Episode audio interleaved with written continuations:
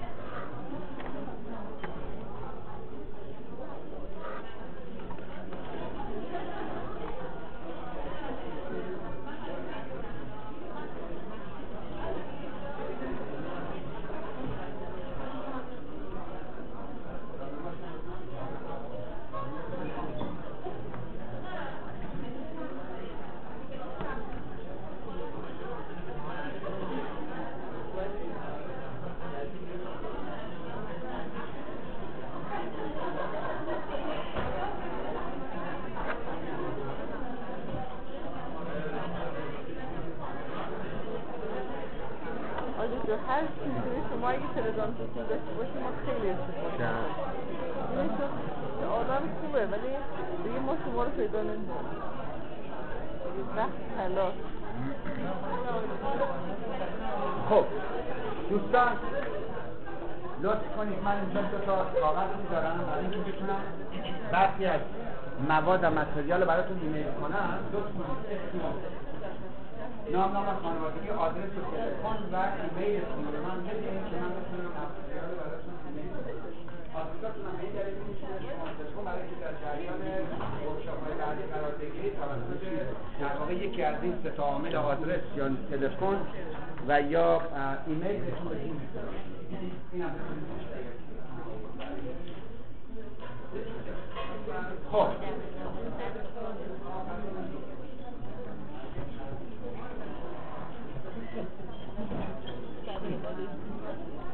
خب نیازها رو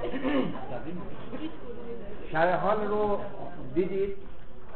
بعضی از شرح حال‌هایی که دیدید دوستانتون گفتن ممکن بود مصنوعی باشه، یعنی کسی ساخته باشه. مثل گروهی که ما بودیم توش در واقع یکی از دوستان یه شرح حالی رو برای گفتش در واقع که ساخت، ولی در واقع می‌خواستم اینو ببینیم که اگر یک نفر چنین تصویری بده که من صادقانه، چون دوستان دیروز آقای حاجی‌پور پرسید، امروز هم خانم آقای حاجی‌پور پرسیدن همین سوالو. شما هم قطعا میگید که اگر اینا صادق نباشن، اگه تصویر درست ندن چیکار کنیم؟ ما دیتکتیو نیستیم، ما پاسپورت ویژن نیستیم و قرارم نیست که چیکاری بکنیم. آمده اینجا داره به ما پول میده، وقت خودش هم داره میده برای اینکه ببینه که آیا این ازدواج خوبی هست یا نه.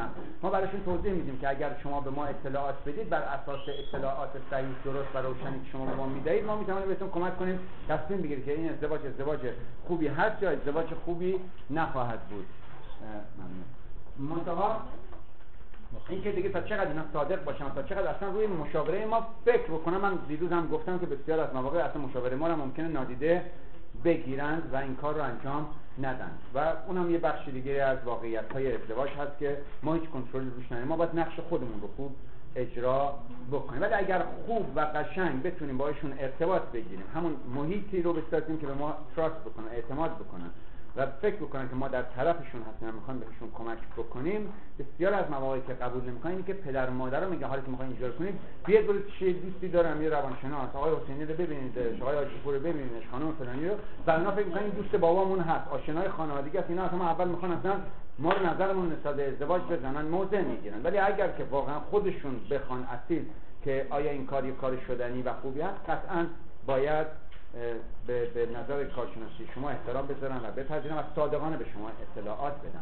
حالا این تکلیف برای این بود که شما بدونید که طرف مقابلی که در واقع قرار است شرح وظایف بده، تا چقدر شرح وظایف ذهنی که پشت ذهنش اصلا نمیگه با نیازهاش همخوانی داره. واسه همین من گفتم این تمرین رو بکنید، ببینید طرفی که میگه من دوست دارم که همسرم هر چی میخواد بخره از من اجازه بگیرد، یا من دوستان هر جایی میخواد بره باید به من بگه، یا خانوادهش اصلا نباید نفوذی روی من بگذاره. نگاه کنین در واقع توی نیات‌ها، توی قدرت و پیشرفت این آدم بالاست. آدمی که میگه من دوست دارم که هفته 2 بار بتونم برم تهران، چون تهران تعطیل کردم دوستامو هفته 2 بار برم ببینمشون حتما، این آدم نیاز به آزادیش خیلی بالاست، چون میخواد آزاد باشه. وقتی که هفته 2 بار، ماهی 2 بار بیاد داره دوستاشو ببینه.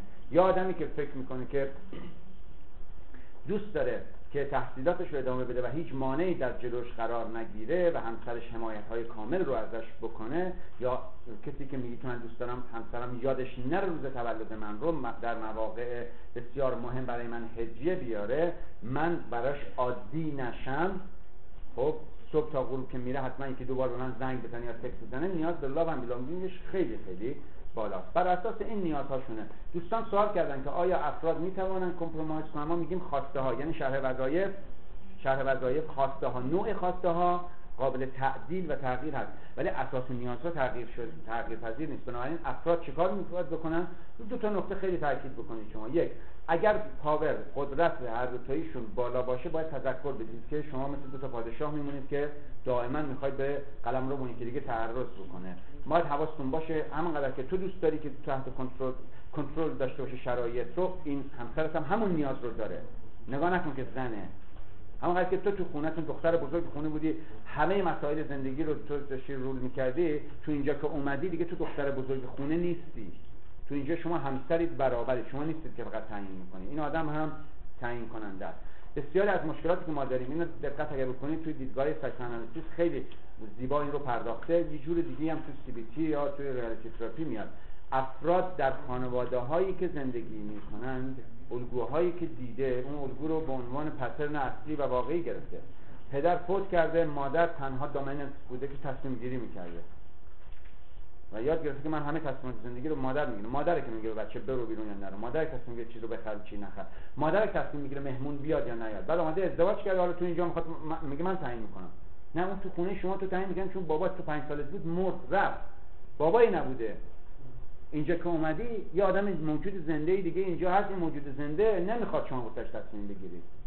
اگر توی خونه شما مادرتون براتون تصمیم گرفت، چون شما بچه بودید و او بزرگسال بوده و خودش رو تحمل میکرده، ولی شما با یه همسر ازدواج کردید که دیگه بچه نیست، شما مادرش نیستید. خیلی راحت باید این رو بتونه بفهمه که اگر تو قدرتتون میخوای ماستن، طرف مقابلم قدرت، اگر قدرت همسرش بالا باشه، بعضی موقع ممکنه شانس بیاره با یه کسی قدرت بالا داره با یه آدمی بور بخوره، یا یه آدمی بخواد که بشه نیاز به قدرتش دو باشه، یک باشه.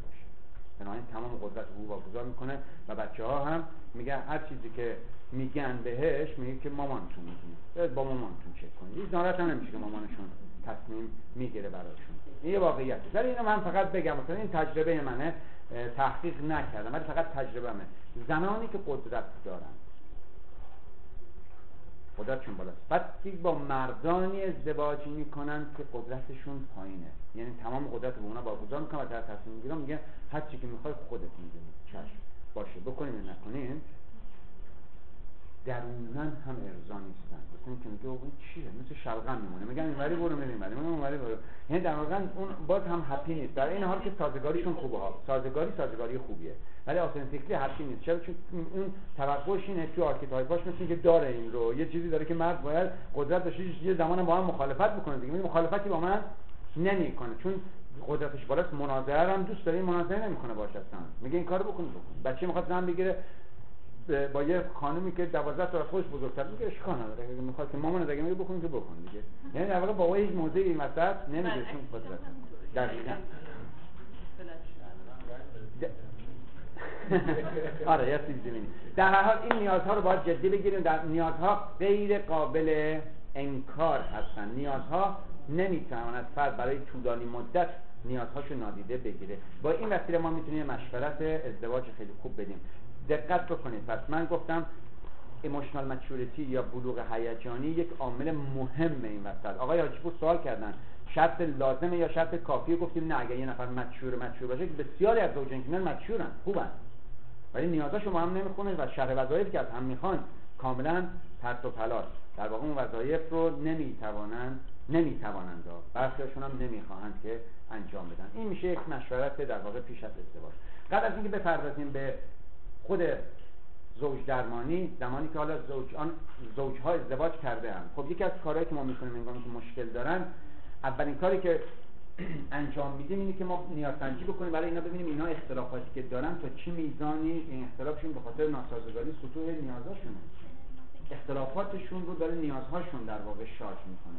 ما این رو باید بسنجیم که همین تست رو میسنجیم تا افراد آگاه باشن که با چه پتنری رو دارن، با چه همسری دارن زندگی میکنن. بسیار از مواقع ما نمیدونیم همسر ما چرا ناراضی. یه آقایی داشت به مادرش، به مادرزنش میگفت که مادرزن تو به من کمک بکن، تو من بفهمم این دختر تو خیلی جالبه. خیلی از افراد ممکنه چون گیجی باشن، این دختر تو بهترین خونه که رو به آبه، خونه در واقع واترفرانت توی غرب یه چیز داره، بخاطر اینکه آب همه جا هست. حالا ما اینجا خونه رو به آب تو مشهد نداریم، بنابراین پرستیژ هم نیست، ولی خونه رو به آب توی جایی که در واقع آب هست یه پرستیژ دیگه، یک خونه بسیار عالی مجلله. خونه رو به آب داریم، بهترین ماشین زیر پاش هست، درآمد خونه اونم خوبه، بچه سالم هم داریم. من نمیدونم چه مردشه که راضی نیست، اصلا که نمیدونه. واقعا شوهر اگر آگاه باشه که بابا جون غیر از ماشین، غیر از خونه و غیر بچه که همه اینها میان توی دو تا نیاز، حداکثر دو تا نیاز شون، این خانم هنوز سه تا نیاز دیگری داره که اون نیازا رو تو نمیشناسی. وقتی که نمیشناسی شما نمیتونی راهنمایی کنی. اینجا یه آقای مشورت میداد توی خراسان، من یه بار تصادفی فقط دیدمش، فقط میدونم که در مورد ازدواج هیچی نمیدونه و مشاوره میده. خانمی رفته بود، نه از طریق کیسایی که رفتیدن اونجا و پیشنهاداتی که ایشون داده بود میدونم هیچی نمیدونه، چون اگه الفبای روانشناسی هم میدونست میدونه اینو حتما به خودش میگفت که من حق ندارم به افراد بگم طلاق بگیر یا طلاق نگیر، چون نمیدونه. خانمی رفته پیش شکایت کرده که من از دست شوهرم راضی نیستم و دو تا بچه دارم، یه خونه شیک دارم و بهترین ماشین، یه ماشین تک دارم، تک ماشین و موبایل دارم، تمامی امکانات رو دارم، ولی من راضی نیستم از ازدواجم. رضایت ندارم، واقعا میخوام طلاق بدم، ولی بدبختی اینه اگه طلاق بگیرم، چون نمی‌گم مثلا سرمایه داره، پول داره زیاد، خب من که به این راحتی بلم نمی‌کنه و چیزی هم به من نمیده. قطعاً میتونه مثلا از طریق وکیل و اینها من حتی مهریه‌م هم نگیرم، من بابام هم پولدار نیست که من بتونم زندگی کنم. سر مسئله چرخوندن زندگیم بعدش مشکل دارم، یعنی حالا من نمیدونم که چیکار بکنم. مشاور گفت چون شوهر شما پول داره بهتره اینکه شما ازش طلاق بگیرید، ولی بچه‌ها رو بذار همون خودش نگه داره، چون رفاه داره به بچه‌هات میده، تو سر بچه‌هات باش جنگ نکن و رضایت هم خوب نداری باید طلاق بگیری. حالا چرا این باید طلاق؟ این خانم با عمه‌ش و خاله‌ش و با خاله‌ش صحبت کرد، خاله گفت ما تو دیوونه همه مرد زنان دوستان یه شوهری مثل شوهر تو داشته باشم، پولدار هست، آدم خوش‌تیپی هست، آدم بسیار خوشنامیه، این همه امکانات برای تو خرید فراهم کرده، دیگه مرگت چیه؟ یه مرگ دیگه داره. مرگشو نمی‌فهمه. واسه اینکه خاله درک درستی از نیازهای نداره که یکی از نیازهای ما سروایواله، که ما به پول نیاز داریم و به ماشین نیاز داریم و به خونه و بچه‌ام که داره. ولی یه نیاز دیگه این وسط هست که هیچ کدوم از اینها نتونستن، نه اون روانشناسا درک نکرد اینکه چه مسئله‌ای وجود داره که می‌خوام بگم نمی‌دونم، من فقط شاد نیستم تو نیازسنجی نکرده که بدونه این آقا با اینکه ثروتمنده، با اینکه پولداره، با اینکه خوش‌خلقه، با اینکه در واقع بیرون خوش‌خلقه خیلی خوبه، به دلیل اینکه بیماری قند داره، سکشوالی ایمپوتنته، ناتوانی جنسی داره، یعنی به لحاظ جنسی خودشون ایمپوتنت هست، شدیداً هم پارانوید، یعنی ماشین تک خریده واسه خانمش. ماشین تک یعنی چی؟ یعنی توی مشهد هر جایی دور میزنه اون ماشین دیده است. پراید بخری که هیچ کسی نمی‌فهمه 500 تا چون 500,000 تا پراید توی مشهد میچرخه. برید یه ماشین پژو چه می‌دونم 705 بخرید، 507 چیه؟ خیلی زیاد. ولی یه ماشین تک که رنگش هم تکه، همه جا میتونه مشاهدهش بکنید. میگم من دارم با یه فکری زندگی می‌کنم، با یه پاسپورت ویژه. نیاز اساسی این آدم نیاز به احترام نیست، یعنی این نه این موبایلی که داره احترام داره، ماشینی که داره به خاطر احترام یا رفاه، ماشینی که داره برای کنترله و ما درک نمی‌کنیم این رو اصلا که این نیاز داره. اینا مسائلی که ما باید دقت بکنیم. افراد نیازهاشون در رابطه زناشویی ارزان شده، ولی نیازها یونیکه، خاص خودشونه، نیازهایی نیست که ما تشخیص بدیم که اینا رو که داره. برای من پول و ماشین و خونه مهمه، اگرم داشته باشم رضایتمندی کامل دارم، کامل دارم. ما یه نفر داشتیم، دانشجوی من قطعا اطلاع دارم، یه خانمی با 25 سال اختلاف سن با یه آقای ازدواج کرده بود، 25 سال اختلاف سن. دختر اون آقا که با این ازدواج کرده بود از این خانم مسن‌تر، خانمان یه بار آوردش پیش من، گفتش خانم منم ببینید شما باش نشستم، خانم شاه خوشحال و راضی بود از این ازدواج. من ازش پرسیدم که چه چیزی توی این ازدواج صد وجود داره که مهمه؟ گفتش که آقای فلانی هم آدم خوشخلقی، یک بار منو کتک نزده، خدا تو این چند مدتی کردم باشه، یه بار منو نزده، بعد دعوامم نمیکنه، از خونه یک بار نشده منو بیرون کنه تا به حال، همیشه پول به من میده که من به اندازه کافی غذا بخرم، همیشه میتونم آشپزی بکنم و اونم بعد من میبره خونه فامیلاش که من احترام میذارم، دیگه چی میخوام، هفته یکی دو بارم میرم امام رضا، خودش هم با هم میاد، میریم زیارت میکنیم میام، دیگه بهترین زندگی دنیا رو دارم. این بدبخت کسی بود که پدرش نام در 9 سالگی 10 سالگی دادیدش به یک نفر، تا دلتون بخواد اینو کتک میزدن، میگفتش تمام بدن من دو سه جا شکسته بس که من کتک خوردم از پدرم. تصویری که ایشون داره از یک زندگی سعادتمندانه یونیک خاص خودشه، اینکه شوهرش 25 سال از خودش مسن‌تره و حتی اگر شوهر هیچ نوع رابطه جنسی نتونه باشه برقرار، چون نیاز این اصلا نبوده، نیاز این در طی زندگیش نیاز به امنیت بوده، به اینکه یه خوراک داشته باشه بخوره، کسی کتکش نزنه و یه سقفی روی خونه‌اش باشه. این آدم یونیک خاص خودشه. بنابراین ما از دیدگاه ما میگیم فاجعه است، شوهر 25 سال از خود بزرگتره، برای این یه نعمته. هر کسی نیازش خودش میده. برای همین نیازسنجی توی روابط نارضایتمندی زناشویی، نیازسنجی اساس کار ماست که افراد اصلا نیازهای همدیگر رو میدونن. بسیار از زوجین ناکارآمد نیازهای یکدیگر را نمیدونن. ما اولین کاری که در واقع میکنیم تست گفتتون گذاشتم اینجا برای سنجش. من حالا بریم سراغ مشاوره، بعد میریم سراغ سنجش. من میخوام یه رول پلی رو اینجا داشته باشیم، رول پلی دیروز رو، خانومی که دیروز در واقع شرح حالش رو دادیم، ببینیم که چجوری ما باهاش کار میکنیم. یکی از دوستان دوست داره که نقش اون رو بازی کنه، آقا هم میتونه نقش اون خانم رو بازی کنه، هیچ مهم نیست. میترا رو میگن خوبه، میترا روزش میخوره. میخواد بیا، زهره بیا.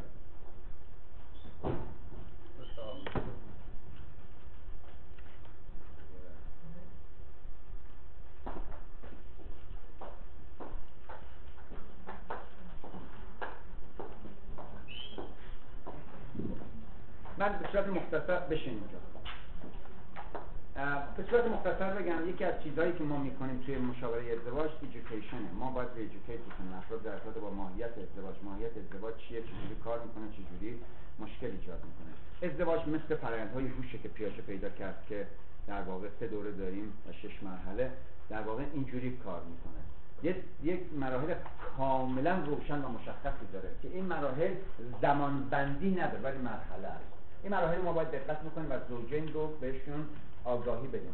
اولین دوره درگیری عاطفی، همون زمانی که در واقع اونا که ازدواج سنتی میکنن درگیری عاطفیشون بعد از خواستگاری میاد، دلش تنگ میشه واسه خواستگارش یا برای نامزدش یا دوست داره که بهش زنگ بزنه. اونایی دیگه هم که آذرخشی در واقع نگاهشون به هم میخوره، در واقع یه جورایی آره برق میزنه و بعد عاشق میشن و درهای روابط عاطفی قشنگ برقرار میکنن. درگیری عاطفی تو درگیری عاطفی جفت چشم‌ها بسته، کرکرها پایینه، هیچ عیبی نقصی هیچ چیزی نمیبینن. این آدم کامل ترین انسانی است که تا به حال باهاش برخورد کردم و این تنها کسی است که میتواند منو خوشبخت کنه. درگیری عاطفی چون قضاوت هم نمیکنه به هیچ عنوان، نظام ارزشی خودش رو کشیده کنار.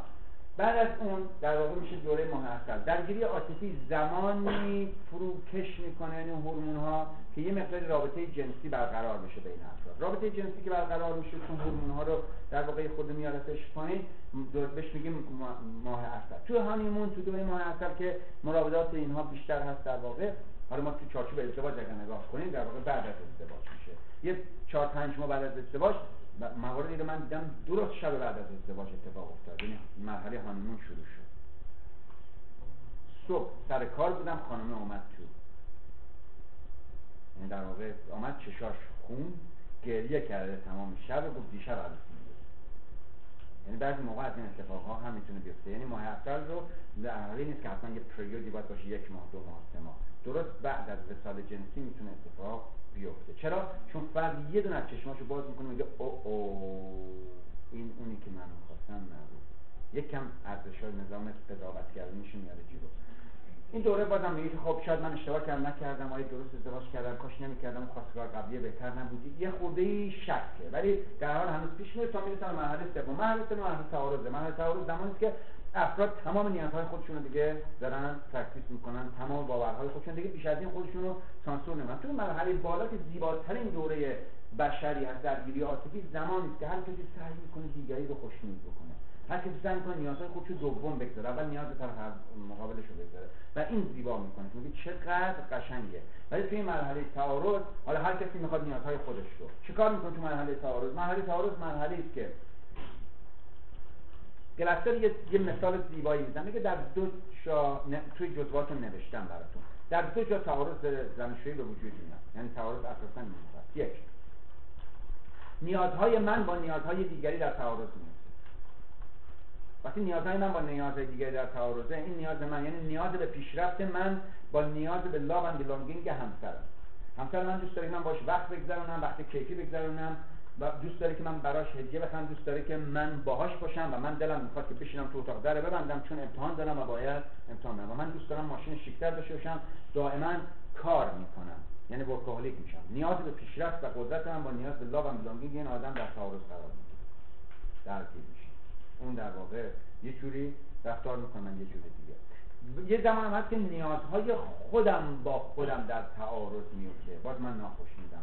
مثل نیاز به مهر و محبت مادری با نیاز به پیشرفت، میخواد پیشرفت کنه در این حال باردارم شده، مثلا بکنه حالا چیکار کنه، چی رو فدای چی بکنه. اونجاست که توی این تعارضات که ناخوشنودی زناشویی شروع میشه، خودش ناخوشنود. حالا وقتی تعارض به وجود میاد یعنی نیازها چه کار میکنن؟ سه تا حالت به وجود میاد توی رابطه. من این رو دقیقاً گام به گام برای مراجعین توضیح میدم وقتی ایجوکیشن میکنم. میگم وقتی تعارض به وجود میاد سه تا کار اساسی. یک، من میخواهم دیگری را مجبور به کاری بکنم که او نمیخواهد انجام بده. من هم خودم ناخوشنودم، هم اون رو ناخوشنودش میکنم. یعنی من، خانم من دوست نداره که بیاد مهمونی خونه عمه من، من میگم نه خونه عمه من زشته، تو باید بیاد. مجبور دارم به کارش میکنم که دوست نداره بیاد.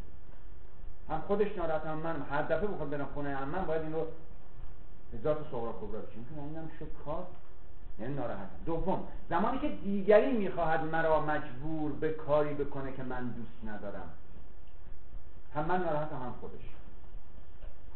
و حالت سوم زمانی است که من خودم را مجبور به کاری میخوام بکنم که خودم را دوست ندارم برای که دی طرف مقابلم راضی باشه. خب وقتی این حالتهای تعارضی به وجود میاد ما چیکار میکنیم؟ گاتمن میگه، اینجا گاتمن با گلستر کاملا با هم پوشیدن. گاتمن میگه وقتی تعارض به وجود میاد زن و شوهرها 4 تا اصل نعل کرده زین شده خوشگل وجود دارن. این 4 تا یکیشون ابلقه، یکیشون سیاهه، یکیشون قرمزه، یکی دیگه هم رنگیه، در واقع دو سه تا رنگ داره. هر کدوم از اینا هم سیمبل یک چیز هستن. میپره روی این اصل، شروع میکنه حمله کردن با این اصل به سمت طرف مقابلش.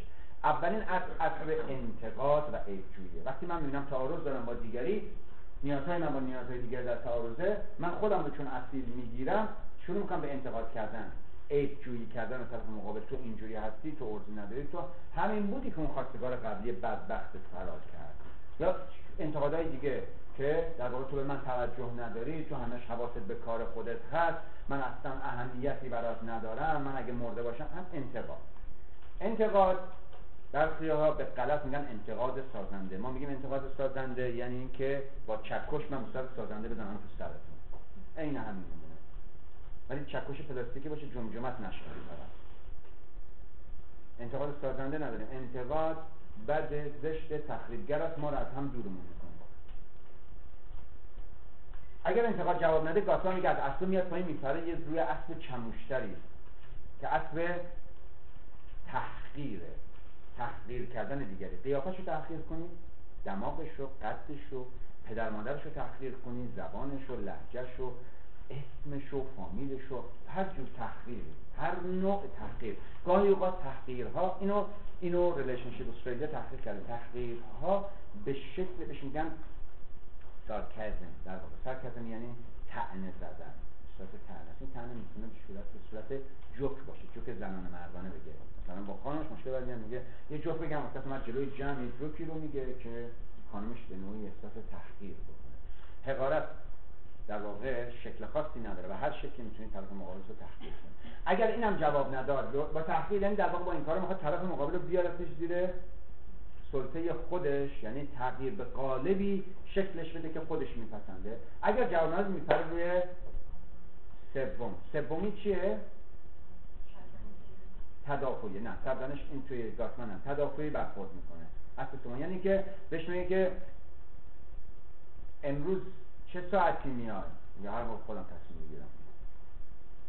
تدافعی من نمیخوام باش به تو بدم چه میاد. از تعریف عامیانش اینه که توفو همه شما دنزتون میدونید. بله لجاجت هست توش و تدافعی برخورد کردن. یعنی هر حرفی که طرف مقابل میزنه سریع این احساس میکنه میخواد بهش حمله کنه، دفاع میکنه. همیشه حالت جبهه گیری یا حالت تدافعی دائما تو جبهه هستن. میدونید دلیل جبهه هم اینه دیگه. این رو ویرجینیا ساتیر توی شکل نشون داده. شکل میگه که افرادی که با هم این گونه رفتار میکنن توی رابطه‌های تعارض آمیز که انتقاد و سرزنش رو میگه به شکل کشیده اینجوریه. میگه که دائما این انگشت اشارهش به فرد اینجوریه، تو میگه وقتی یه نفر به شما انگشتش اینجوری کرده شما به صورت این حرف ساتیره ها تو ریاضی تراپی نیست. ساتیر میگه شما به صورت اتوماتیک به عنوان یک موجود انسان خلاق از خودتون دفاع میکنید. دائما تو این حالتین، دائما شما تو حالت ضربانی وقتی وارد خونه میشین منتظر که یه نفر بهتون بگه تو. یعنی بس که تو شنیدید افرادی که با همسران انتقادگر صحبت میکنن، این تجربه شخصی من هست، قطعا شما این تجربه رو کردید، میگید گاهی اوقات خدا شاهد از من خیام میکنم، من خیام فکر میکنم میتونم برم یا نمیتونم. یعنی اینقدر شک داره به خودش، به توانمندی‌های خودش. میخوام گوجه فرنگی بخرم، میگم بخرم یا نخرم چون اینقدر انتقاد دیدین. چه گوجه فرنگی خریدی؟ چه شوازه کور کردی؟ یا مثلا یه پیرنگ کت واسه خودش خریده، آقای خانم میگه ای از این کتی که تنت هست مردانش نبود بخری. خیلی راحت. یعنی در واقع یه نوع تحقیرهای خاصی که این بیچاره دائما باید میترسه از جنس بخره. فردا خیلیاشون اعتماد به نفسی که میگن از دست میدن و سلفیتی که از دست میره سر اینجاست. میگه تدافعی هم وقتی جواب نمیده میگن تدافع هم میکنن، هیچ کار میاد پایین میره. از اون اصل چهارم سوار میشه که تخریب کننده ترین اصل، یه دیوار سنگی بهش میگه stone walling، دیوار سنگی بینشون میذاره.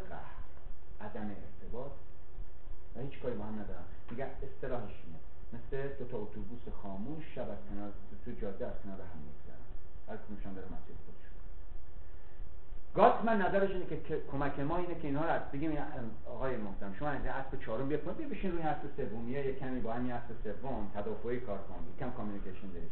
بعد از مدتی بتونید بیاد بشین روی اصل دومیه یک کم تغییر کن. خیلی بهتره حقارت از اینکه هیچ حرفی با هم نزنید، سکوت.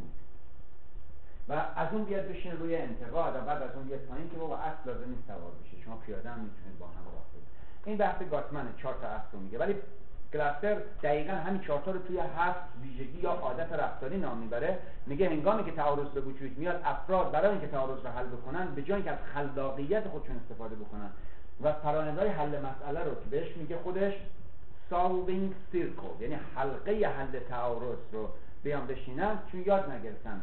روانشناسی کنترل بیرونی دائما مسلط بوده، باباش بهش انتقاد میکرده، مادرش همین کارو میکرده، باباش تهدیدش میکرده، مدیر مدرسه تنبیهش میکرده، اون یکی دیگه برایبش میکرده. میان همینا رو ما فقط بلدیم، همون چیزایی که یاد گرفتیم رو. اولین کاری که میکنه انتقاد میکنه، بعد سرزنش میکنه، بعد قر میزنن، بعد شکایت یا گلایه میکنند، بعد تهدید میکنن، بعد تنبیه میکنه و در نهایت هم سعی میکنه که باج بده برای اینکه طرف مقابل رو کنترلش کنه. خیلی زیبا این باجدهی و باجگیری رو از بچگی، آقای حسینی گفت از بچگی یاد گرفتن. یه زوجی رو توی جلسه داشتم، بچه‌شون هیچ جا نمی‌تونستن بذارن، بچه‌شون هم آوردن، یه بچه بزرگتر یه بچه کوچیک‌تر. این بچه بزرگتر دامنن شده بود، همه اسباب‌بازی رو گرفت، نمی‌ذاشت این بچه کوچیک‌تر بیچاره یه دونه اسباب‌بازی دست بزنه. اما گذاشتن این مادر پدر چجوری مداخله می‌کنه. این بچه گریه می‌کنه، اسباب‌بازی نمی‌داد. بابای خیلی راحت، یعنی ماهرانه اومد گفتش که آیدا اگر چند تا از اون اسباب بازی‌ها بدی به خواهر از اینجا که بریم بیرون یه دونه بستنی وسط می‌خواد. دختره گفت نه من تو بیام می‌خواد پولش رو بدم. بچه گفت باشه. پدر گفتم چیکار کردی الان اینجا؟ چه نوع مداخله پدرانه مؤثر انجام دادی اینجا؟ نمی‌دونم. اون همون چیزی که من با سفت گفتم رشوه دادی که کاری که باید انجام بده رو بده، یعنی که تو کنترلش کنی. الان و همین میشه ثبتش. دختری یاد میگیره که بزرگ شد شوهر کرد برای اینکه کسی رو کنترلش کنه، برایبش بکنه. شما دیدیم برایب شدیم خودمون، ما با ما این کارا رو انجام دادن، این کارا رو انجام دادن. جان بله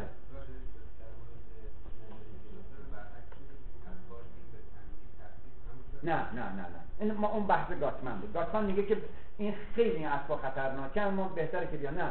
گلستر میگه اولین آموزش شما اینه که بگیم این رفتارها رو بهش میگه هفت رفتار تخریبگر رابطه یا 7 disconnecting habits. حدیث میگه واسه این که بس که روی ما انجام شده است و به کار گرفتیم عادت شده است، مثل رفتار همیشه ما میتوانیم این کار انجام ندیم. اینا دیسکانکتینگ هم در مقابل اینها 7 تا رفتار کانکتینگ میذاره که ما وقتی اون رفتارها رو انجام میدهیم به هم نزدیکتر میشیم. و سوالش هم اینه، میگه از خودتون سوال کنید وقتی از یه نفر سرزنشش میکنید به لحاظ احساسی بهش نزدیکتر میشید یا یعنی او به شما نزدیکتر میشه یا از شما دورتر میشه؟ وقتی یک نفر شما رو تهدید میکنه یک بار دیگه این کارو بکنید من دیگه میرم از این خونه، احساس نزدیکی بیشتری با هم میکنید یا احساس دوری میکنید؟ حالا باید چیکار کنن که این رو یاد بگیرن؟ یک کاپل دیالوگ داریم که من اسمشو گذاشتم گفت و شنود زوجین. چجوری با هم گفت و شنود کنیم؟ تو فرهنگ ما نبوده گفت و شنود. ما همیشه لکچر رو همون دادن تبعیت کردیم یا انتقادمون کردن بعد خودمون باید یه جوری خودمون رو درست کنیم.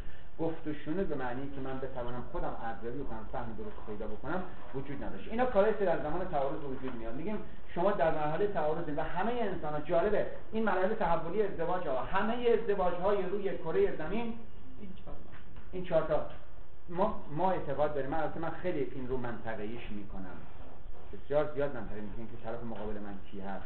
مسلمان‌ها که جلوی من می‌نشینن میگم بابا مسلمان‌ها اعتقاد دارن، طبق اعتقاد شیعه حداقل پیغمبر اسلام انسان کامله، کامل یعنی تنها کسی است که صرفاً کلاهش شده تا بالا، با زناش تعارض داشت. بسیار از موقع عمر میرفت زنای پیغمبر میگفت بابا پیغمبر رو اذیت نکنید، آزارش ندید، تاریخ برید بخونید. تعارض جزء لاینفک زندگی. اگر پیغمبر که در سنت در واقع اسلامی پرفکت شما میشناسینش تعارض داشته، بقیه‌تون مؤخره دیگه سرکارتون با کرامت خاطری. یعنی تعارض حتما هست، همه ازدواج‌ها تعارض دارن، منتها فرق بین ازدواج‌های موفق و ناموفق در مدیریت تعارضه، برای اینکه بتونن توی تعارض نمونن. تعارض یه تونله، حتما از این تونل رد میشیم ما، ولی چقدر سریع و تند از این تونل رد بشیم برخی هم ماشینشون خراب میشه که تونله میمونن، دیگه از تعارض بیرون نمیاد. تعارض میتونه مدت 6 ماه طول بکشه افراد یاد بگیرن چجوری قشنگ از کنار هم در بیان و تعارض کمتر داشته باشن. بعضی افراد 40 سال تو تعارض دارن زندگی میکنن، هیچگاه به مرحله سازگاری نرسیدن. به چه مرحله رسیدن؟ به مرحله استونولینگ رسیدن، همونجوری که چیز میگه گاتمن میگه، یعنی با هم کاری ندارن ولی با هم سازگار نیستن، آهنگ دل همدیگه رو نمیتونن بشنون و با آهنگ دل هم برقصن و نمیتونن با هم هماهنگ باشن و از بودن با یکدیگر لذت ببرن. یه جورایی به در واقع به این نتیجه رسیده اند که تعارض‌های همدیگر رو تحویل نگیرن، در تعارض داشتن به توافق رسیدن. این یه تیپیه که گاتمن شناساییش کرده، میگه که تیپ رو حالا ما با گاتمن اینجا کار نداریم. تعارض مرحله سوم است، هممون داریم. هر زوجی که عاشق همن، شیفته همن، دیگه شیدا صبح تا غروب قطعاً بعد از وصال جنسی که میرسن به ماه عسل این مرحله تعارضی به وجود خواهد آمد. افراد موفق افرادی که بلدن چگونه تعارض رو حل کنن و ما کار می‌کنیم که این مرحله رو بهشون میگیم خب حالا چون تو این مرحله این و الان هم خیلی هم خوبه، بهتون تبریک میگیم اومدین اینجا که ازدواجتون رو در واقع به گونه‌ای روش کار بکنید. مرحله 4 سازگاری زوجینی و حتما بعد از پله سوم به اون میرسید. شما از همون ابتدا که جلبیات گرفتین به سازگاری زوجینی نمیرسید، هیچ کسی به این مرحله نمیرسه. هیچ این تولدی است که سزارین نمیتونه روش انجام بگیره. بعد از اینجا توی تعارض کاری که میکنیم ما در واقع اون 7 رفتار رو انجام میدیم. من معمولا ازشون میخوام که توی تعارض چیکار میتونید بکنید. اینا رو دارید دیگه. 4 اصل آخر زمان گاتمن.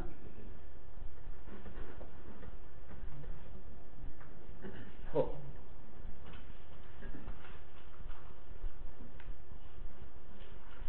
یه تستی داریم، این 7 صفتی هست که براشون توضیح میدیم. یه تستی داریم دیگه، میشه پیوند رابطه صمیمی.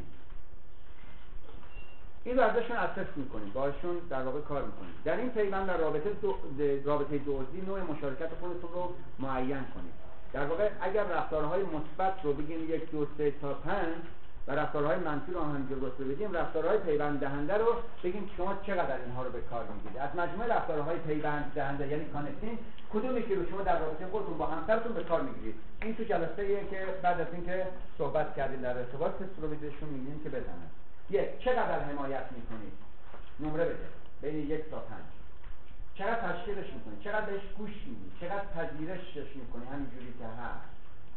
چقدر بهش اعتماد میکنید؟ تا چقدر بهش احترام میذارید؟ چقدر هنگامی که تفاوت و اختلاف وجود میاد سر اختلافاتتون با هم مذاکره میکنید و تا چقدر در واقع بیفرند دوست میکنید باهاش، مهربانی میکنید باهاش، عشق می‌ورزید.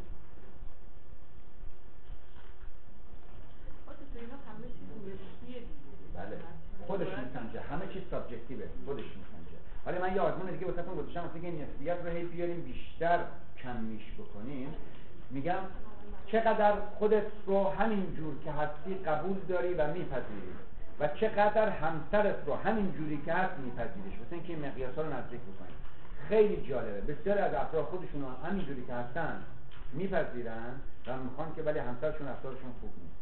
یه یافته ای رو که گاومن پیدا کرده تو وستمین هاسپیتال میگفتش که جالب این افراد تفکرات خیلی خیلی برای من جالب بود. افراد میگه من خودم رو همینجور که هستم خوب میپذیرم با 5 بین 0 و 5، همسرم هم همینجور که هست میپذیرم. چقدر خودتون رو مورد احترام قرار میدید 5، چقدر همسرتون رو 5. بعد نگاه می‌کنید خب مشکلتون چیه؟ میگه مشکل اینه که این آدم اصلا با من کنار نمیاد، مشکل اینه که این اصلا به نیازهای من توجه نمیکنه. میگه بعد چجوری پذیرفتیش کنیم؟ تو میگی من همینجوری کس میپذیرمش که این آدم به تو توجه نمیکنه، نیازهای تو رو در نظر نمیگیره. تو میگی من پذیرفتمش. مردم خیلی جاها توی تست‌ها حواسشون باشه میخوان خودشون رو زیباتر از اون که هستن جلوه بدن. برای همینه که مصاحبه‌های بالینی به ما کمک میکنه تا آرزوهاشون رو بگیریم. این همون این نیست که هر کس سارو خودشو داره به توافق رسیده. بله. یه جورایی که من همونطور که خودم هستم به همسرم می‌پذیره، ولی گاهی ممکنه که تعارض، یعنی با تعارضشون کنار اومدن. بله. بله. تفاهم نداره. نه، تفاهم در تعارض. اونم یه چیزه. تعادل همکاری چقدر میکنید؟ چقدر خلاقیت خرجید برای حل مسئلهتون؟ چقدر تلاش متمرکز میکنید؟ از چه راههای مثبت دیگه میتونید به رابطه خودتون مشارکت کنید و کمک کنید؟ چقدر کدومی که از این رفتارهای تخریبگر رو در رابطهتون به کار میگیرید؟ چقدر انتقاد میکنید؟ سرزنش، شکایت، غرغر، تهدید، تنبیه، رشوه و باج دادن، تمسخر، تحقیر، چقدر قهر میکنید و در واقع چقدر به فرد به طرفتون هنگامی که اشتباه میکنه چقدر حمله میکنید؟ حمله کلامی یا غیر کلامی. افراد خودشون رو میسنجن. و این نکته رو بگم توی مشاوره ازدواج اونجا زمانی که من اول توضیح میدم این دیسکانکتینگ بیهیویر رو و میگم اینا چقدر تخریبگره و چه زمان به وجود میاد. در زمان مرحله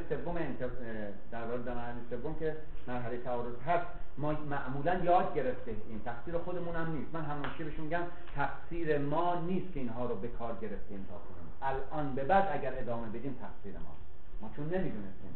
جامعه کنترل بیرونی بوده، همینجوری با ما رفتار شده، با ما هم همین کارو کردیم، اشکالی نداره. از این به بعد که آگاه میشیم آیا میخوایم ادامه بدیم یا میخوایم زندگی مشترک قشنگتری داشته باشیم. وقتی بهشون توضیح میدید من ازشون میخوام که خودتون ارزیابی کنید ببینید رابطه زناشوییتون شما چطور از اینا رو به کار میگیرید یا نه. و هر کسی خودش رو این تجربه رو من کردم خیلی هم تلخه.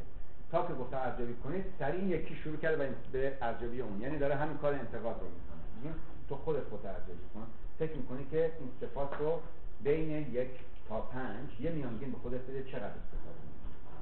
خودش وقتی خودش ارزیابی می‌کنه در واقع نقطه‌ای رو به وجود میاره برای ما که ما می‌تونیم اینترونشن انجام بدیم. این چیزیه که ما بهش میگیم چگونه می‌تونید از بکارگیری رفتارهای منفی در رابطه زناشویی خودتون اجتناب کنید. حالا می‌بینید توی ریالیتی تراپی یا والا کاپل تراپی، ریالیتی تراپی ما سال آخر می‌بینه که پلنتون چیه برای اینکه هفته آینده از الان تا هفته آینده کمتر از این هفته استفاده بکنید. چه پلانی دارید؟ نقشه‌ت چیه؟ برنامه چیه؟ چون برنامه رو باید به شما بگید که من از فردا صبح این کار رو سعی می‌کنم بی‌خیال باشم نسبت به اینکه خانمم چجوری بچه‌هامو مدرسه می‌فرسته تذکر ندم، دخالت توی کارهای آشپزیش نکنم، من سعی می‌کنم که در واقع اینکه دیر میاد بهش قر نزنم، اگر به من در طی روز زنگ نزد تلفن نزنم ازش انتقاد بکنم، خودشون میگن، چون ما نمیدونیم اینا چه جوری در چه موقعیت‌هایی شروع میکنن به رفتارهای در واقع تخریب کننده‌ای که دارن. این یکی از آزمون‌هایی که در واقع گرفته میشه. یه دونه دیگه برای سنجش در واقع، چون ما سنجش چیز رو داریم، سنجش نیازها رو داریم، این یک شکل یا فرمت دیگه که خیلی جالب بهشون کمک میکنه برای اینکه سازگاریشون رو بفهمن. همواره در یک رابطه زوجینی زمانی ناسازگاری خود نمایی میکنه که نیازهای یکی از زوجین در تعارض با نیازهای طرف دیگه قرار بگیره. خب این یه خورده بدجور خورده، این دو تا خط زیر هم، میزان نیازهای در واقع آغاز می‌نویسیم علی، میزان نیازهای در واقع زری. این برای این یک ستون مال اونه، یک ستون مال اینه. در واقع دو صورت زیاد متوسط کم بر اساس نمراتی که دارن می‌نویسن که نیاز به عشق و تعلق خاطر من زیاده، مال اون متوسطه، مال قدرت من کمه، مال اون زیاده. اینا رو نگاه می‌کنن و بعد این رو با بستشون تشریح می‌کنن. اینو من برای دانشجوها تدوین کردم که بتونن دنبال بکنن. قطعاً شما یکی دو بار که کارکن تو ذهنتون می‌شینه که چیکار باید بکنی و این پرسشنامه‌ها ضرورتاً نباید جلوتون باشه یا توضیح باشه. ما اینو توضیح میدیم بهشون. ناسازگاری زمانی پیش میاد که نیازهای طرفین در زمان مشخص و معینی با هم تفاوت معناداری داشته باشه. یعنی اختلاف بین نیازهای زوجین قابل توجه باشه. به عنوان مثال عشق و تعلق خاطر یک نفر در برابر آزادی و اختیار طرف دوم. شما فکر کنید که اگه آقای حمید آقای جمعه پور عشق و تعلق خاطرش 5 و کسی 5 دوست داره خیلی از زمانش با همسرش بگذرونه، دوست داره خیلی کوالیتی های با همسرش داشته باشه، دوست داره خیلی مراوده در واقع فیس تو فیس باهاش داشته باشه.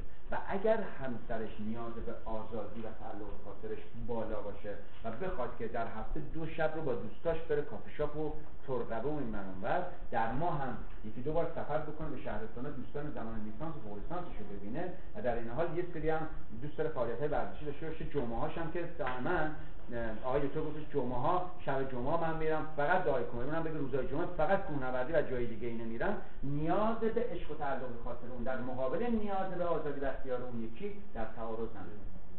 یعنی اگر ایشون بخواد به او بگه تو باش که با من وقت بگذرونی، خودش برد میشه چون آزادیاشو نمیتونه. و اگر او دائما بگه تو منو ولم کن، من برم با دوستام که خودم خوش باشم، ایشون عشق و تعلق خاطر دریافت نمیکنه. آزادی و اختیار در مقابل بقا و مادیاتی. آدمی که دائما میخواد آزاد بشه، میخواد یه مسافرت بره، اینور بره اونور بره و در عین حال واسه اجاره خونه زن نگران میگه با اجاره ماه دیگه چیکار کنیم؟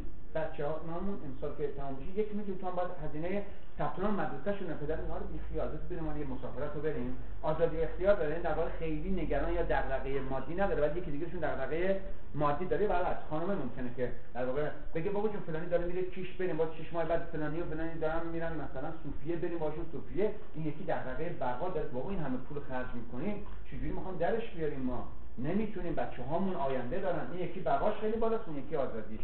تعارضات این گونه سرگرمی و تفریح در مقابل عشق و تعلق خاطر. نیازهای شما دو نفر به نظر خودتون چجوری با هم سازگارن؟ چون ما بهشون نمیگیم سازگارن. حالا خودتون نگاه کنید ببینید با توجه به نمراتی که دارید کجاست اون جایی که ناسازگار هستید. شما اگر اینجا و اینجا ناسازگار هستید، یکیتون بقاتون پایینه و آزادیتون در واقع بالاست، یکی دیگه آزادیش پایینه و بقاش بالاست، نمرات رو اینجا دارید، می‌بینید اینجاها هنگامی که اختلاف پیدا می‌کنید، خانم دوست داره گردش بره، پول خرج کنه و شما دغدغه مالی دارید، اینجا چیکار می‌کنید معمولاً؟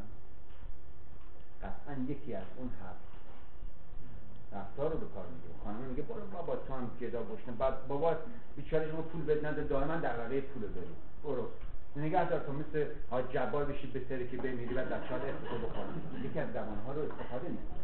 یه چیزی رو استفاده می‌کنه که باعث میشه این فرق از شما دور بشه. یا اون یکی دیگه اون میگه که تو پدر مادر دیسیپلین نکردن، دوست بارت آوردن، دائما فکر می‌کنی پول علف خرجه، همینجوری می‌خوای خرجش کنی. اون یکی دیگه رو تحقیرش کنی. یعنی چه کار می‌کنید اینجا وقتی اختلاف میفته بینتون؟ شما که نمی‌دونیم که این اختلافات خودشون می‌دونن. چه کار می‌کنید؟ خیلی زیبا. من تا به حال نشدم من به افراد بگم که شما به کار می‌گیرید.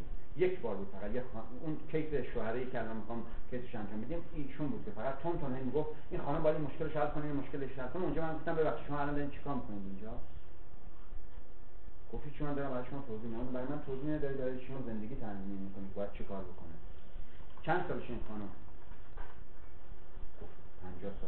فکر کنید آدم 50 ساله اینقدر شعور نداره که بدونه چی براش خوبه چی براش بده، یا داره؟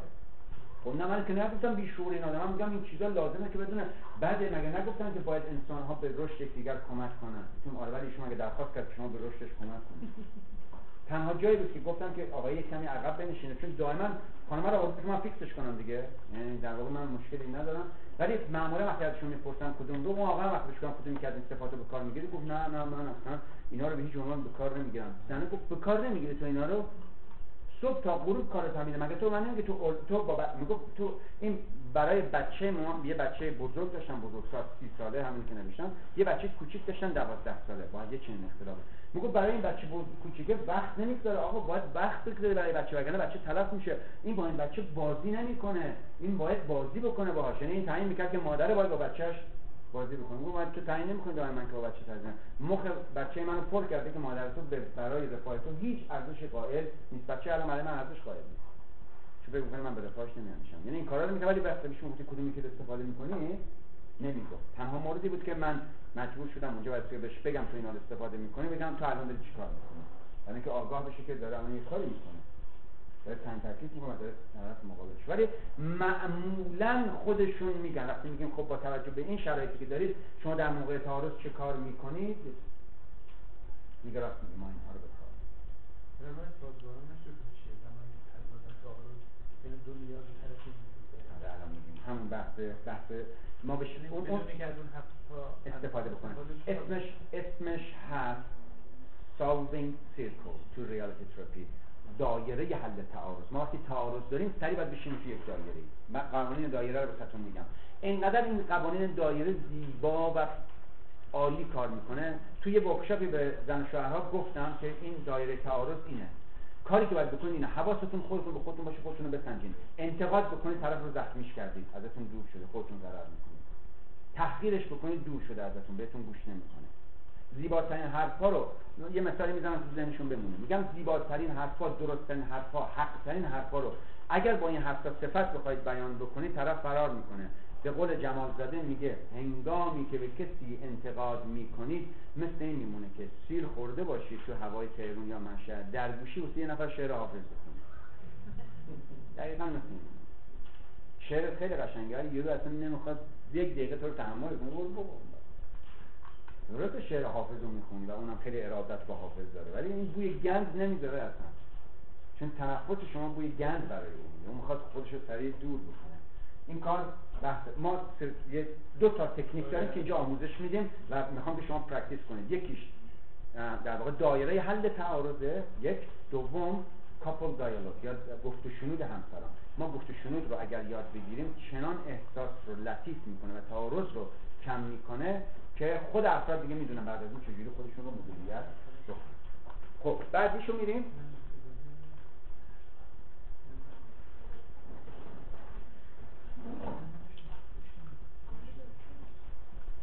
جونم تایم صبحانه همه بوده؟ معمولا ببینید این کارگاه بچه ها فرمتش مال من نیست، بنابراین اگر برد شدید آقای حاجی پور مسئولیتش به عهده میگیره، چون تو کارگاه من معمولا شکلات و تنقلات و خوردنی خیلی زیاده که بخورین گرسنه‌تون نشه. ولی در هر حال جو صمیمی و قشنگ و زیباست. فکر می‌کنم که یکم دیگه ادامه. خب اجازه بدید این استراتژی رو الان این رو نگاهش بکنیم، با هم انجامش بدیم، ببینید که من با زهره چجوری کار می‌کنم. بعد میریم سراغ در واقع مسئله بعدی. این رو می‌گذاریمش فعلا برای بعد که ببینیم که چجوری در واقع افراد کار می‌کنن. نه، اون رو بعد از این توضیح دادم. ما 10 تا اصل داریم در تئوری انتخاب که اینا رو باید آموزش بدیم به زوجین. این 10 اصل رابطه است. بعد رابطه در واقع سیستم. خب ایشون الان خاطرتون هست دیروز برای چی مراجعه کرده؟ یه خانومیه. آره، چند سالشه این خانم؟ 49 سالشه، با نشانه افسردگی بعد از زایمان اومده. یه بچه 30 ساله داره، یه بچه 12 ساله هم داره، یا واقعا 30 ساله رو. آره، و اومده اینجا مشکل داره و میگه که دارو روانپزشکم نوشته من دوست ندارم دارو رو بخورم و از همون منظر یه سری اطلاعات دیگه هم به ما داده که در ارتباط با همسرش هست. اون اطلاعات رو ممکنه الان به من بده و اینکه من اینها رو دارم، من میپرسم اونها رو که ببینم من چجوری با اون اطلاعات برخورد میکنم. چقدر میرم تو گذشتهش. دقت بکن تو ریالیتی تراپی ما به هیچ عنوان نفی نمی‌کنیم که گذشته ما در زندگی ما تأثیر شگرفی دارد، اما پرداختن به گذشته نه امکان پذیر است و نه سودمند. بنابراین ما حداقل بحث رو می‌ذاریم در پرداختن به گذشته. ها؟ آره. این بحث اصلی ریالیتی تراپی. خب یکی از اصول دیگه اصل شماره 7 ریالیتی تراپی و چویس تئوری اینه که گذشته ما 100% تأثیر شگرفی بر الان من دارد، اما پرداختن به اون نه امکان پذیر است و نه سودمند. بنابراین حداقل وقت می‌ذاریم. دو، در ریالیتی تراپی ما به سیمپتوم کمترین توجه رو می‌کنیم و تمامیت توجه به سولوشنه. دنبال سیمپتوم نمی‌ریم، متمرکز بشیم به سیمپتوم. سوم، در ریالیتی تراپی فردی که مراجعه کرده 100% به مسئولیت فراخوانده می‌شود و نه عواملی که نیستند.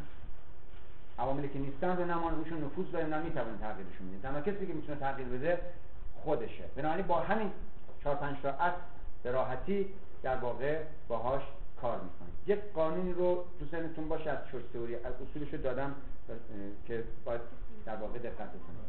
یه جهانی داره، با یه واقعیتی داره زندگی می‌کنه، هممون داریم با یه واقعیت زندگی می‌کنیم. ادراک ما از جهان خارج واقعیت رو برای ما می‌سازد. ما هممون یه جهان واقعی داریم تو ذهن خودمون، ما تو اون جهان داریم زندگی می‌کنیم. این جهان جهانی که ما تعریف کردیم برای افراد، این جهان خیلی محترمه. بسیار بسیار برایشون مهمشون دارن با اون جهان زندگی می‌کنن و این جهان یعنی برداشتشون از اینکه خودشون کیان، جهان کیه، دیگران کی هستن و جهان چگونه کار می‌کنه یا چگونه ابستان میگه چگونه باید کار کنه. اون باید خیلی مهمه. اینا یه بایدی دارن، برای همین که پروسپکت هستن. فکر می‌کنن دنیا باید اینجوری کار کنه ولی داره اینجوری کار می‌کنه. این دوتا با هم تفاوت دارن، حالا ایشون ناراحته. و تمام رفتاری که می‌کنه برای اینکه این جهانی که الان داره کار می‌کنه رو می‌خواد نزدیکش بکنه به جهانی که باید کار بکنه. دپرشنش در واقع نشانه یه اونه. با همین اصول ببینیم چه کار می‌کنیم با زهره. یه اسم برای خودت انتخاب کن زهره.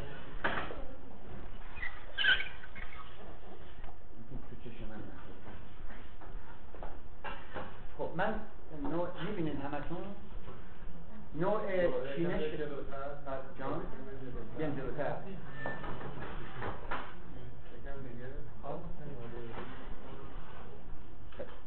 بشین.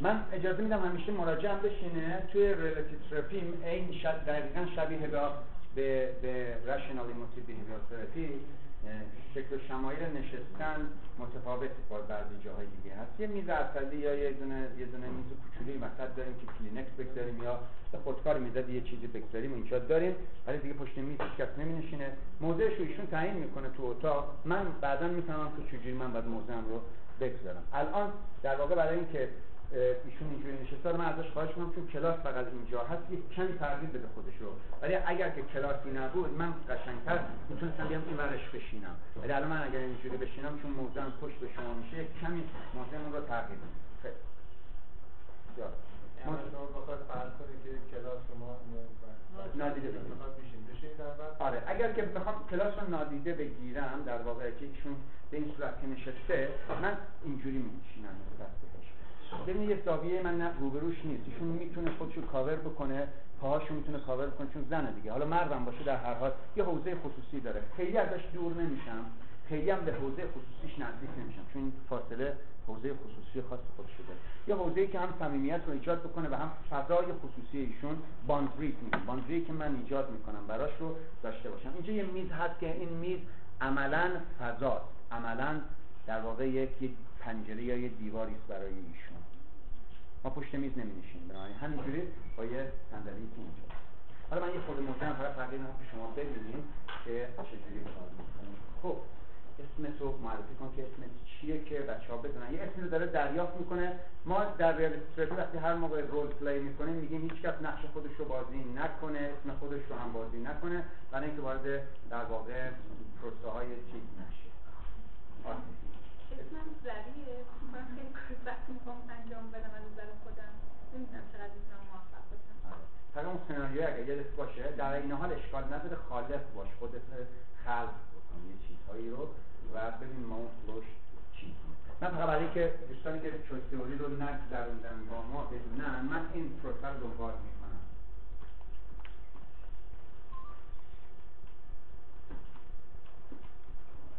این پروسه واقعیت درمانی است. هیچ فرق نمیکنه تو زوج درمانی، تو خانواده درمانی، تو ایندیویدوال درمانی. اولین چیزی که من دنبالش میگردم اینه که این برای چی اومده اینجا، چی میخواد. دابل یعنی وانتاش اول نگاه میکنم، چون وانتاش همیشه از روی نیازهاش بلند میشه، نیازهاش رو حد خواهم زد میسنجم. بعد نگاه میکنم برای اینکه به اون چیزایی که میخواد برسه تاکنون چه کار کرده است، تاکنون چه کار کرده یا الان داره چه کار میکنه. بعد ازش میخوام ایوالویت بکنه، ارزیابی بکنه خودش رو و خودش ببینه کارهایی که تاکنون کرده است آیا سودمند بوده، آیا ایشون رو به جایی که میخواسته رسونده یا نرسونده. که معمولا اگر اینجا هست یعنی نرسوندتش.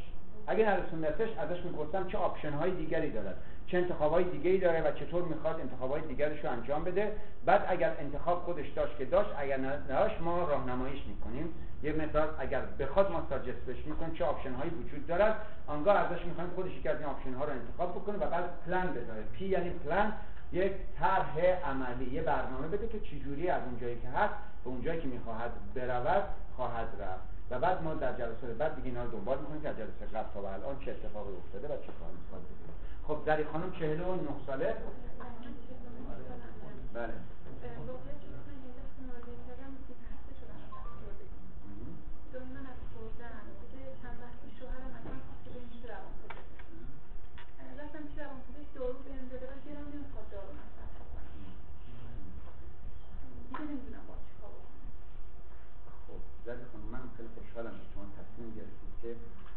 بیایید و روانشناس ببینید برای ما چون منطقا من چند تا سوال دارم خدمتتون سوال میکنم. سوال ها هر چیزی که مشکل بود دشوار بود اصلا میتونید جواب ندید به من.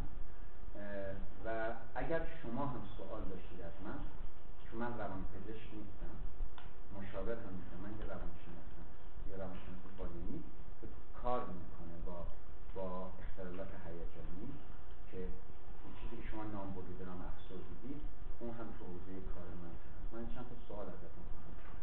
خب هر جایی سوال هست براتون دشوار میتونم جواب بدم. اولین سوالم اینه که از چه زمانی این احساسی که شما میگید دارید رو تجربه میکنید؟ خیلی قدیمی ها بود. اولین بار من 19 سالم بود، بچه‌م به دنیا آمد. بعد از اون خودم بگردم. دقیقاً بعد از اولین بار. بعد از اولین بار.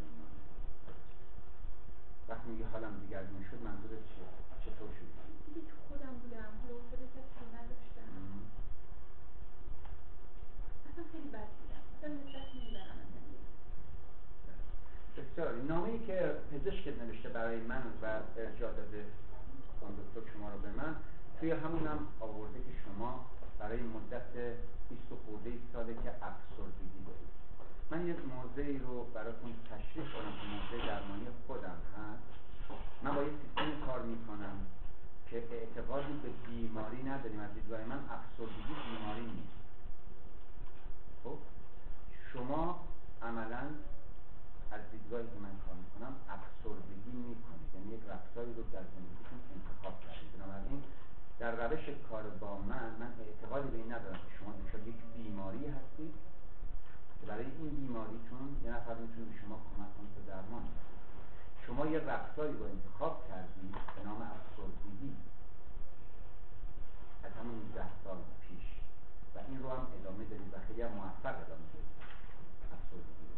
و این افسردگی قطعاً دلایلی داره که شما انتخابش کردید. حالا من این سری سوالات رو با هم دنبال میکنیم و ببینیم که شما چرا افسردگی رو انتخاب کردید. بنابراین شما بیمار از دیدگاه من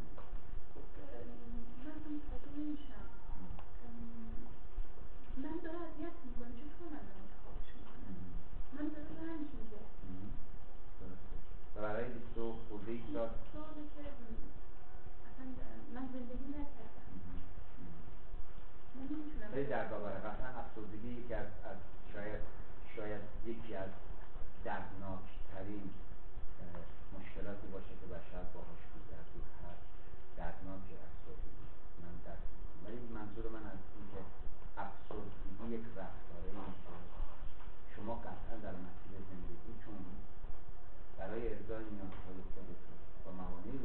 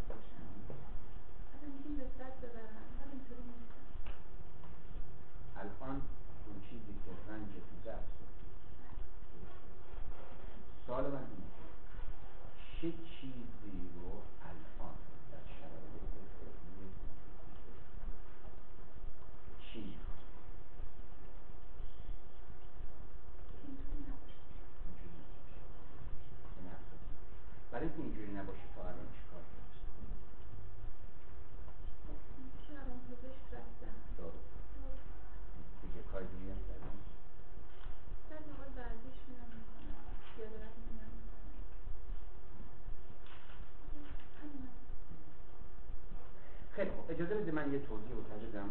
یا گفتم بهت که ما معتقدیم شما افسردگی میکنید یا انتخاب کردی افسردگی رو؟ آره. حالا یه توضیح رو تفصیل از یه متافور استفاده میکنم برای اینکه فهم بهتری نسبت به رفتار داشته باشه. بعد بتونید به من کمک کنید ببینم چه واقعی اتفاق افتاده. ما اعتقاد داریم افسردگی یک رفتاره و زمانی ما افسردگی رو انتخاب میکنیم که زیر این افسردگی همواره یک رابطه ناکارآمد، یک رابطه ناخواسته، یک رابطه تخریب شده وجود داره. این رابطه میتونه بین مادر و فرزند باشه، بین شما و دوست عزیزتون باشه، بین شما و همسرتون باشه، بین شما و یه آدم مهمی در زندگیتون باشه. خب هیچگاه افسردگی بدون وجود داشتن یک رابطه تخریب شده در زندگی از دیدگاه اپروچی که من کار میکنم به وجود نمیاد. حالا سوالم اینه که در زندگی خوده، چون گفتیم بعد از 19 سال یا بعد از بچه اولم، خب رابطه خودت با همسرت یا با خانواده همسرت یا با خانواده خودت، میتونی برای من یک کمی در مورد اون رابطه توضیح بدی؟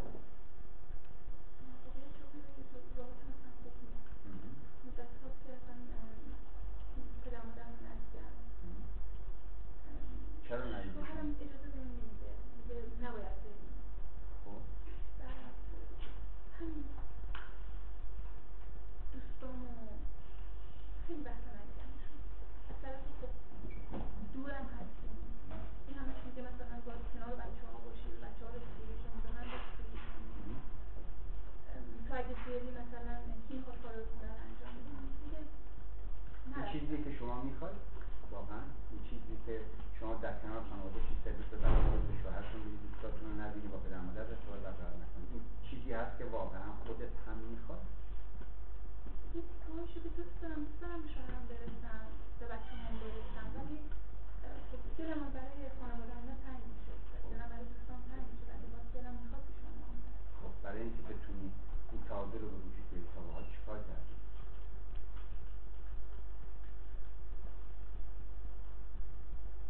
مثلا با شوهر صحبت کردی، باهاش کنار بیایی، به تفاهم برسی، گفتگو کنی باهاش، ازش بخوای که من دوستان و خانواده‌ام بخشی از زندگی من هستن، این کار کردی؟ باهاش صحبت کردم ولی خودم نمیپذیره، دیدم باز میخواد دعواش شروع بشه تو زندگی، نه گفتم ول کن. بعد انتخاب کردی که ساکت بشی.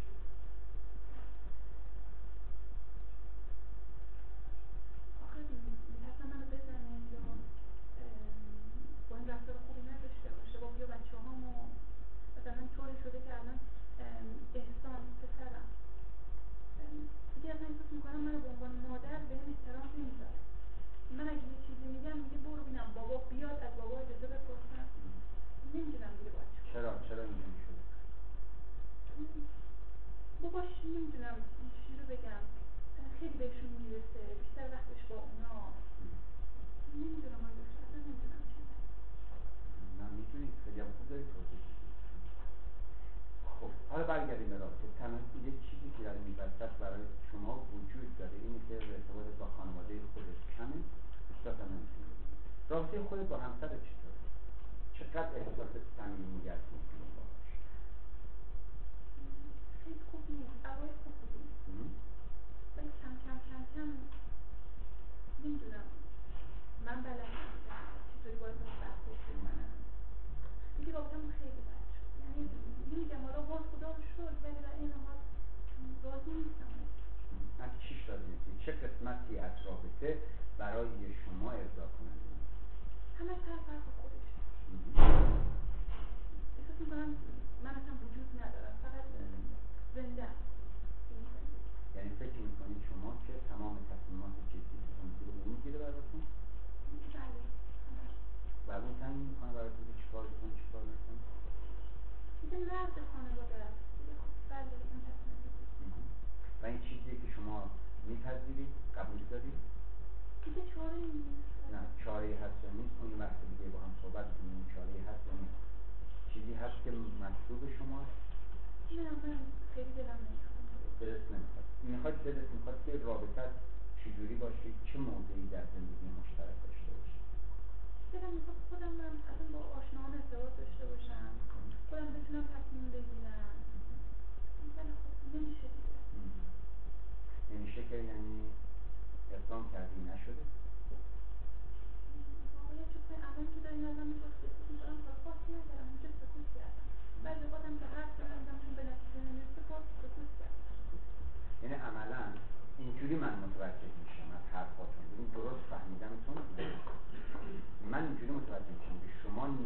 دارید و دوست دارید که با خانوادهتون رفت آمد بکنید، با دوستانتون رفت آمد بکنید، یک سری تصمیمات برای خودتون بگیرید، بتوانید یک سری اقدامات رو برای خودتون بکنید، ولی رفتار همسرتون به گونه‌ای بوده است که به شما چنین اجازه‌ای داده نشده. درسته؟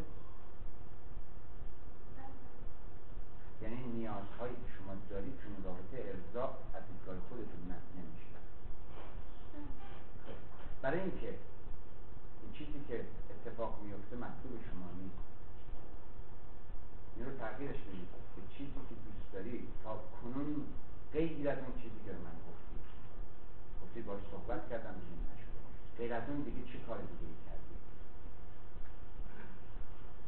مثلا یه بار به دوستم مثلا تلفن زنگ زدم، بهش گفتم اینطوریه دلم میخواد بیام، زنگ زدم میگفتم چرا نمیاد، بعد منفجر شد همون لحظه وقتی بهش گفته بودم اینجا داد انداخت و تو چرا مسائل موازی دیگران میگی؟ مگه خودمون میتونیم حلشون بکنیم؟ میتونه بچه ها میتونه مگه خودتون حلشون اینجا؟ خب من کوتاه اومدم. خب کوتاه اومد، ببین یه چیزایی رو میخواستی به دست نمی‌آوردی، همچنین چیزایی گفته شما کوتاه اومد. آیا این بهتون کمک کرده که احساس بهتری داشته باشید یا بهتون کمک کرده که احساس افسردگی بیشتری داشته باشید؟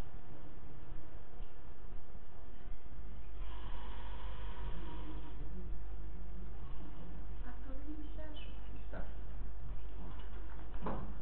خودتون الان فکر می‌کنید که برای چی افسردگی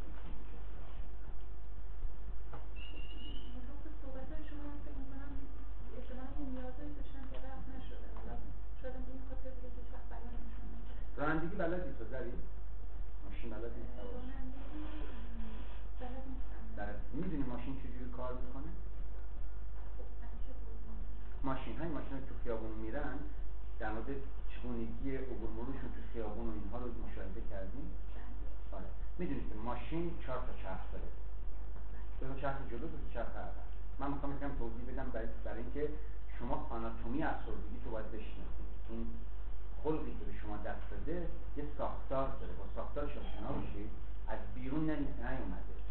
افسردگی یه بیماری نیست که شما از کسی گرفته باشید، یه عفونتی نیست که به خون شما سرایت کرده باشه، یه ویروسی نیست که دریافت کرده باشه. افسردگی محصول یک سری تعاملات درونی خودته که باید بشناسید. اگه بشناسید شما با هم بهتر میتونید کار کنید. خب منم اینجا نمیتونم افسردگی شما رو درمان کنم، میتونم بهت کمک کنم که بتونید شما رفتارهای مؤثرتری را برای حل کردن مسائل پیدا کنید تا بتونید احساس قشنگتری به خودت بدید.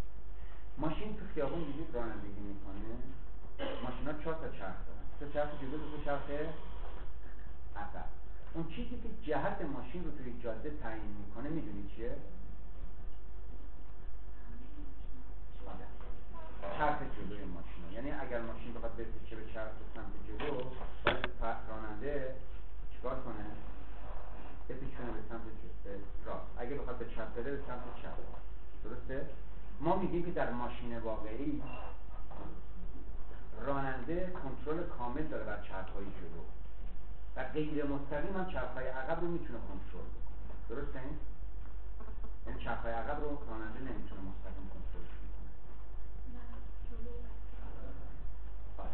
حالا این ماشین رو به همین صورتی که ما فهم داریم ازش 4 تا چرخ داره، توی جاده به چپ رفتن یا به راست رفتنش دست راننده است که به کجا ببردشون، و راننده مستقیما روی چرخ‌های جلو تسلط داره و غیر مستقیم چرخ‌های عقب.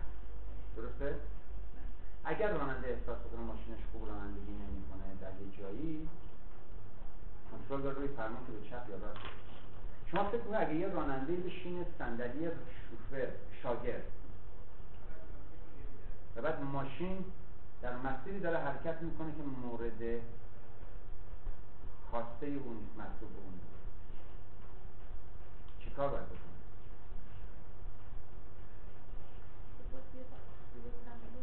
شما فکر کنید اگه یه راننده بیاد روی صندلی شاگرد بشینه و ماشین میره به سمتی که اون میخواد،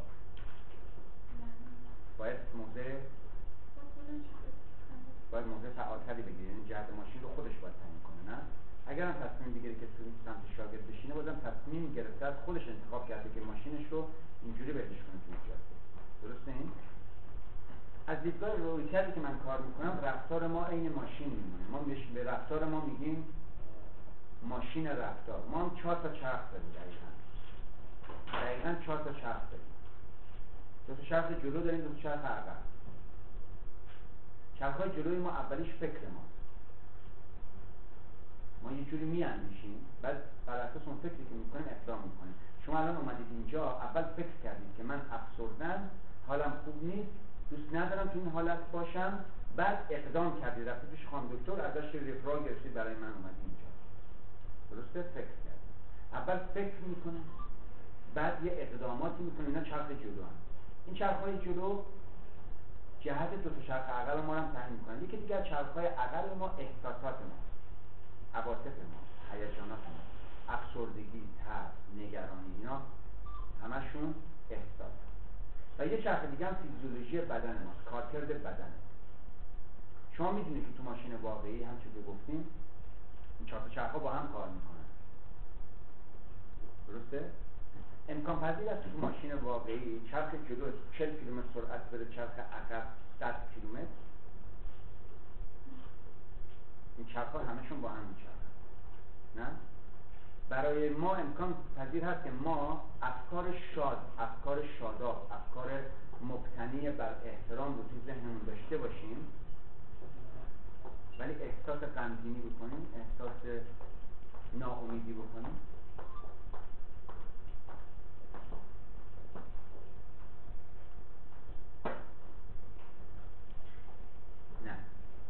ما هم مثل ماشین گاهی اوقات، مثل راننده‌ای که بهتون گفتم، اینجوری تو زندگیمون کار میکنم.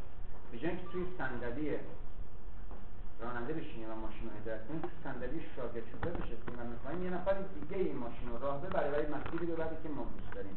ولی اون بر اساس نیازهای خودش، اونجوری که دوست داره خودش راه می‌بره. اگه بخوایم ماشین تو مسیر راهرانندگی بکنه که من دوست دارم، ما باید چیکار بکنیم؟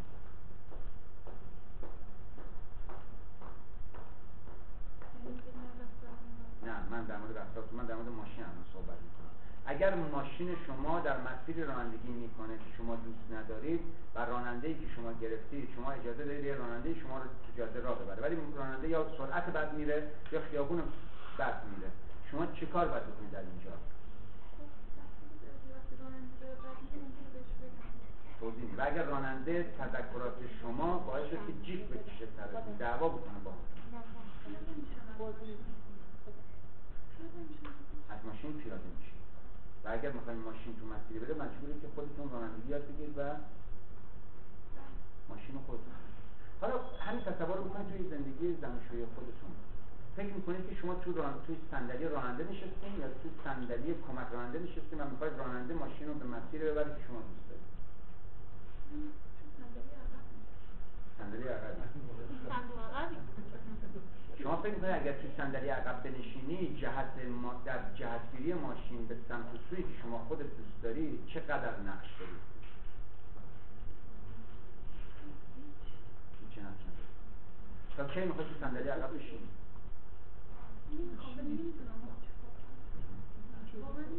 ولی می‌خوای تغییر بدی. خب اجازه بدید من یه نکته دیگه راستون بگم، برای این جلسه دیگه تموم می‌کنیم کارمون تا جلسه آینده. اگه دوست داشتی با سیستم من کار کنی، با هم کار کنیم. ماشین میدونید که چه چیزی نیروی محرکه براش می‌سازه، چه چیزی توان و انرژی برای ماشین تولید می‌کنه؟ موتورش. آفرین. موتور ماشین. موتور ماشین توی رفتار ما میدونید چیه؟ من نمی‌خوام که تو بدونی، ممکنه اصلا ندونی. ما هم یه موتور داریم. خب فکر ما و عمل ما و احساس ما و فیزیولوژی ما، این 4 تا چرخ‌های ما هم نیاز به یه انرژی دارن. یه چیزی باید بهشون انرژی بده. چه انرژی میده بهشون؟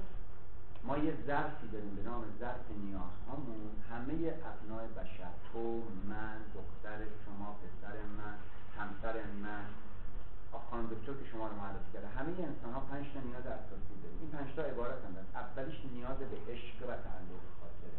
یکی منو دوستم بداره، به هم احترام بده، به من عشق بده، من احساس جایگاه بکنم. دومیش احساس نیاز به پیشرفت، من میخوام توی زندگی رشد بکنم، پیشرفت بکنم. سومین نیاز به آزادیه. من دوست دارم خودم تعیین کنم دوستام کیان، چنون لباسی بپوشم، مومو رنگ بکنم یا نکنم، بدن مال منه. اگه من ازدواج کردم کسی حق نداره من بگم موتو چجوری بکنم. اگه من دوست داشته باشم رنگ موی خاصی رو بکنم. این آزادیه. نیاز چهارم نیاز به تفریحه و اوقات فراغت. و نیاز پنجم نیاز به زوال، یعنی اینکه به اندازه کافی در زندگی غذا، پوشاک و مسکن داشته باشه و احساس امنیت بکنه، یعنی کسی تو رو تهدیدت نمی‌کنه، کسی تو رو نمی‌زنه، شب که می‌خوابی فکر نمی‌کنی فردا صبح بیدار بشی. اینا 5 تا نیازه. خب ما اگر این 5 تا نیازمون در رابطه زناشویی که داریم، تو رابطه انسانی که با دیگران ارضا نشه، ماشین شروع می‌کنه به بدکار کردن. ماشین اونجوری که بخواد توی جاده کار نمی‌کنه.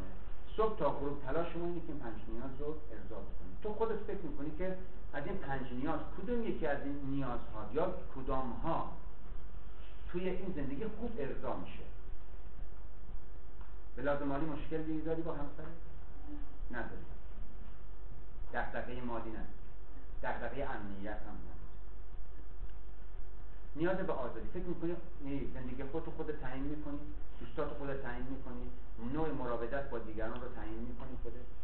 احساس آزادی می‌کنی که اون کسی که می‌خوام باشم خودم هستم، یا احساس می‌کنی کسی دیگه‌ای زندگی رو به تو تحمیل می‌کنه؟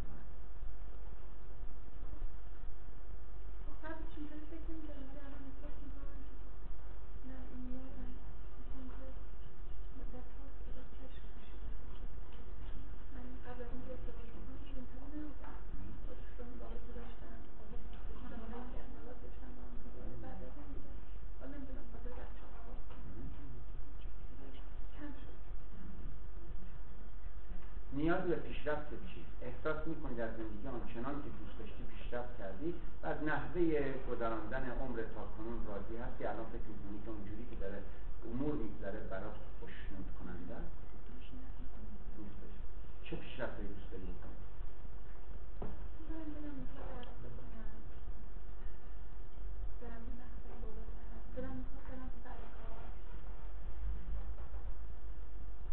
تا باید چیکار کردی؟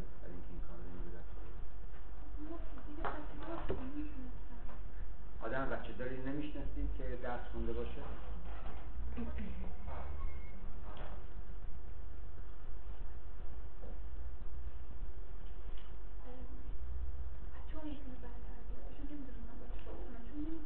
آره اون موقع گذشته کار نداریم.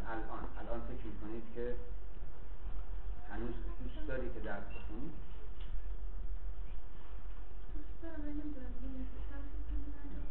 ولی میخواد.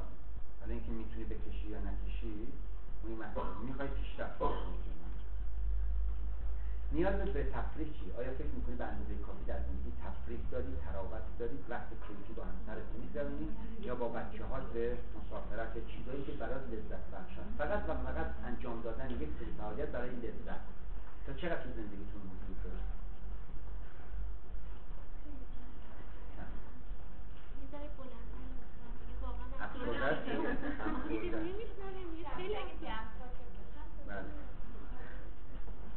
خب حالا با این وجود داره اینجوری که من فهمیدم از 5 نیازی که من برای تشریح کردم 3 از نیازش تو زندگی ارضا نمیشه.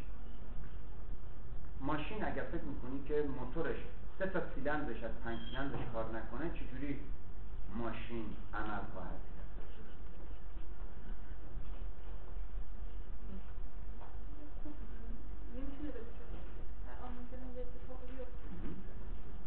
حالا متوجه میشه چرا ماشین رفتار تو افسرده‌وار داره توی خیابون راه میره؟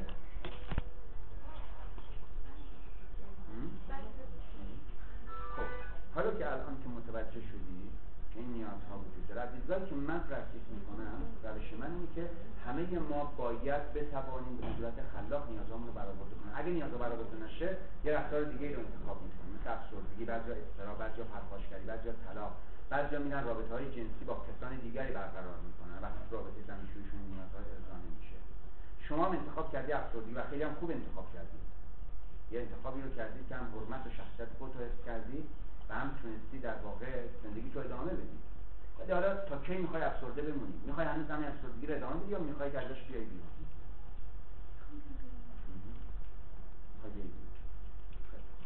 الان من میتونم باهاتون کمک بکنم تا ببینیم چه آپشن هایی داری، چه گزینه هایی داری برای اینکه رفتارهای جدیدتری رو به کار بگیری برای ارزای نیاز. فقط یه اصل دارم که باید بهتون بگم، این اصل که ما پرکتیس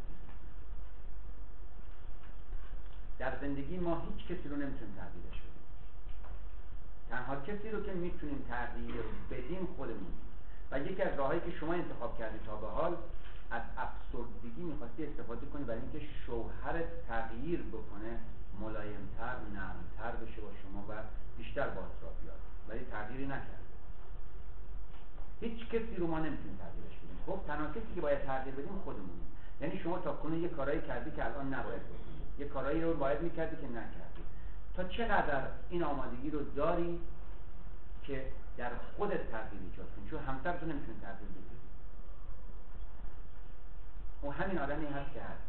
اگر خودش تصمیم بگیره میتونه تغییر بکنه، ولی اگه تصمیم نگیره که حالا هم نکرده، ما هیچ کنترلی روش نداریم. ما دعوتش میکنیم بیاد اینجا به ما کمک بکنه تا پرنده در مورد، ولی مسئولیتش نیست که بیاد. قطعا هم میتواند به ما بگوید نه. تو خودت چقدر فکر میکنی آماده ای تغییرات رو از خودت شروع بکنی؟ بستگی به میزان همکاریتون. اینجا سه تا آدم هستیم، خب تو، من، افسردگی. اگه تو با من همکاری بکنی افسردگی رو ما قطعا با کمک هم میتونیم حل کنیم. اگر با افسردگی شما همکاری بکنی درمان ما هیچ مؤثر نخواهد. منم اگه با افسردگی همکاری بکنم نمیشه، ولی من بهت قول میدم به دلیل اینکه بلاگ حرفه‌ای ما تحت یه سری اصول اخلاقی بسیار بسیار برجسته کار میکنیم. رفاه مراجع برای ما مهمه به عنوان روانشناس. مطمئن باش من با افسردگی همکاری نمیکنم. تو خودت چقدر میخوای با من همکاری کنی؟ بین 0 و 100 چقدر با افسردگی میخوای همکاری کنی؟ 90%. واقعا یعنی میخوای که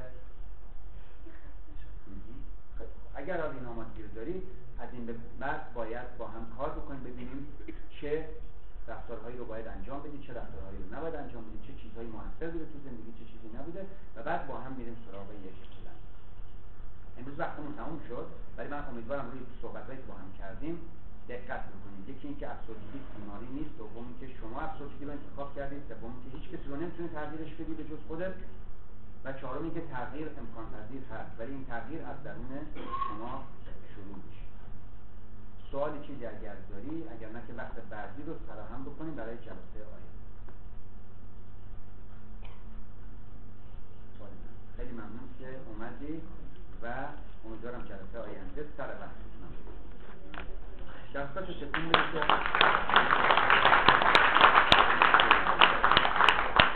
دوستان سوال اگر دارن از ظریف سوال بکنن، اگر بعدا از من سوال کنن. جانم از شما اول ظریف سوال کنم ببینید چه احساسی داشت با من یک مراجعه واقعا چون نقش افسرده رو بازی کرد. خیلی میتونه ازش یاد بگیرید. بگید چه احساسی داشت هنگامی که من وارد افسردگیش نشدم و افسردگیش نپرداختم یا مسائلی که بیان می‌کرد. ببینید چی میگه. حقیقتاً از تحلیل وقتی دکتر این حرفا رو می‌زد که تو انتخاب کردی و تو اینجوری هستی، حست واقعا چی بود؟ حس درونی چی بود؟ چه تصوری به دکتر داشتی که وقتی به تو انتخاب کردی خودت این حالت رو اختیار داشتی در انتخابت؟ یعنی قبول کردی واقعا کارو انتخاب کردی؟ سخت بود برام. وقتی می‌ذارم که حس ذهن چی می‌بوده؟ داره خانم حس ذهن چی می‌بودش وقتی دکتر تو حس تفکر رو نداشتی که خب اگر من انتخاب کردم پس آدم ببخشید بی اراده هستم، بی عرضه هستم و این خطا شدم هی تو ذهنت بیاد و زنده بشه و مقاومت بکن در اینکه بگی که انتخاب کردی. واقعیت رو خواهی من تقریبا شاید کردم اصلا مقاومت نشون نداشت. حالا شد به صحبت‌های آقای دکتر توی روزپلنیا سعی باید بکنیم که خیلی مقاومت نشون نده، چون ممکن اون حالا شما میدید پیش بیاد خیلی من مقاومت بکنم، ولی مخاطر تدبیر کار اصلا این کار انجام ندادم. آره ولی اشتباه ظریفاً بود. من گفتم وقتی با خودتون رول پلی می‌کنید مقاومت نکنید، وقتی با من کار میکنید حتما مقاومت کنید، اینکه ببینید شیوه های مقاومت شکنی چیه. نه با من که کار میکنید مقاومت کنید، سخت باشید، خیلی هم سخت باشید. اصلا مثلا اینکه ببینید رزیستراپی اصلا سعی میکنه درمان تحمیل کنه، وقتی سختی میکنه باشه میخواد انتخاب کنه بنابراین درست میگه آقای سوال آقای آجیپور کاملا درسته. افراد دقیقاً بهشون برمیخوره و شجاع میگه من مگه خودم که باید افسردگی رو انتخاب کرده باشم؟ اصلا امکان پذیرش این در مرحله اول نیست. برای همین ما یه جبری از مقدمات واسهشون میچینیم. من معمولا ماشین رو اینجا دارم، ماشین رو میذارم جلوشو، با ماشین توضیح میدم براتون چجوری شما اینو انتخاب کردید که یه تبیین خیلی خیلی علمی براش بشه که چطور افسردگی رو انتخاب میکنه. بله درسته، اون سوال آقای آجیپور کاملا درسته. مقاومت رو شدیدا به وجود میاره ولی کاش پلی میکرد مقاومتش حدش کاملا درست. حالا این قسمت که دکتر واقعا حالا از خودش میپرسه همین بحثی که در حال انتخاب کردن و پذیرفتن این دلیل واقعا میتونه رو بحث کنه. خیلی ممنون. من می‌خوام در دولت تو کوپاریش کنم. شده اون دیگه. الان تو یک نکته خیلی مهم هست به نظر من. بحث افسردگی و مسئولیتی. خب یک حدیثی هست میگن که میگه که مثلا به من خدا میگه که فلان خیلی به من ابراز محبت میکنه. من از کجا بدونم من دوست دارم؟ تو قلب تو ببین چقدر دوستش داری. اینکه آیا در یک شرایطی که اصلا مثلا برخلاف میل حالا یک سری از آزادی‌هاشو داره ازش میگیره، آیا میتونه این بی قید و شرط بهش محبت کنه؟ آره مثلا الان شوهرش در حقش خیلی ظلم‌ها کرده ولی میخواد که بالاخره باز هم کارایی کنه که این بقول من بهتر بشه، حالا نره تو فاز افسردگی. میتونه تو این وضعیتی که داره یک سری از نیازهاش برآورده میشه جوری محبت اگه انتخاب بکنه که بکنه میکنه، نه کسی توصیه نمیکنه که این کارو بکنه. نه میگم اگر بکنه میشه اصلا. آره اگر بخواد میتونه انتخاب بکنه. خیلی انتخاب نه اینقدر تکنیک‌های رو یاد داشته باشه این کارو انجام بده. نه اون تکنیکی وجود نداره که ما بهش بگیم که این کار رو بکن، ولی بسیار از افراد هستن با اینکه گل میبینن. دیروز مادری رو داشتم که بعد یک تنه بیچاره شوهرش معتاد بوده ولش کرده، رفت یک تنه 4 تا بچه رو بزرگ کرده. بچه‌ها هیچ احساس مسئولیتی نمیکنن، مادرها رو تهمت بهش میزنن، توهین بهش میکنن، هیچ کاری توی خونه نمیکنن، تهدیدش میکنن که اگر نری چیزی من نخری دختر تهدیدش کرده من فرار میکنم از خونه میرم، آبروریزی شده تو میمونه. باز مادر تماما در خدمت ایناست، غذا واسهشون میپزه، لباسشون میگم چرا میگم خواهی نکنم ممکنه یکیشون معتاد شه، ممکنه یکیشون بد بار بیاد. میگم اگر از این که بد هستم مگه میشه از اینا بدتر بار بیاد؟ مگه یه معتاد چیه شه؟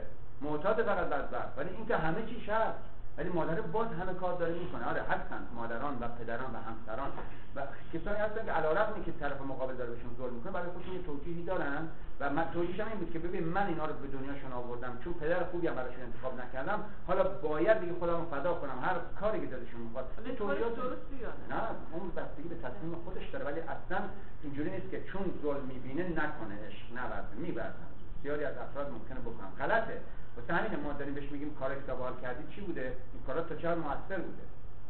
خودش باید بفهمه این کارا مؤثر نیست. اگه مؤثر نیست ادامه دادنش تأثیری نخواهد آورد. سوال دیگه بفهم.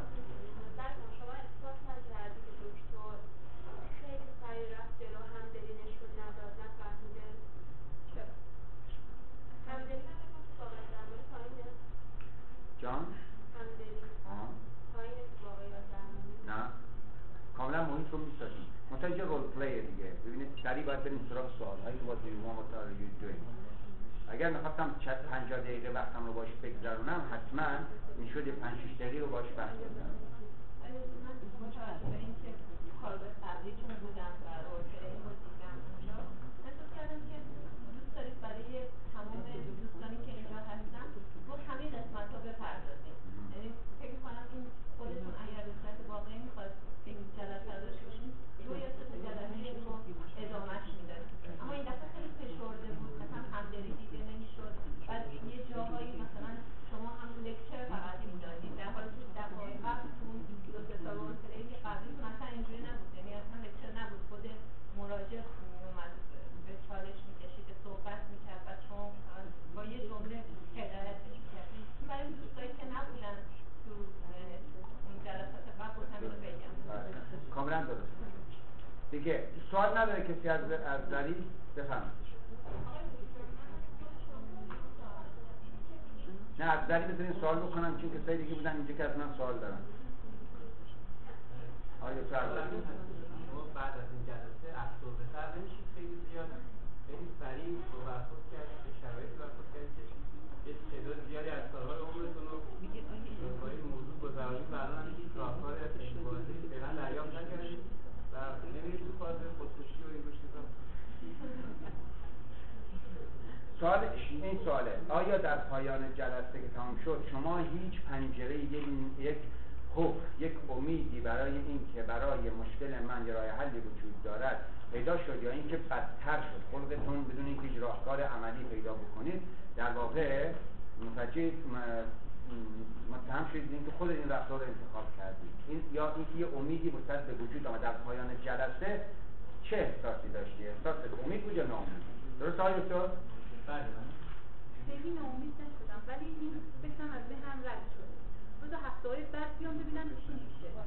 این که میگن راه حل وجود داره آیا واقعا وجود داره؟ باورم نشده بود میشه تغییر داد. این که گفت چند تا راه حل دیگه هم مثلا دیگران ممکنه داشته باشن بزن افسردگی وارد نکنن و یه کار دیگه وارد میکنن. این از دیگه هم شما به ذهنتون نیومد این نقشه‌ها هم چندین بار بازی کرده فایده نداره؟ یعنی یه قد دیگه داشته باشید توی اینا رو من همه رو بازی کردم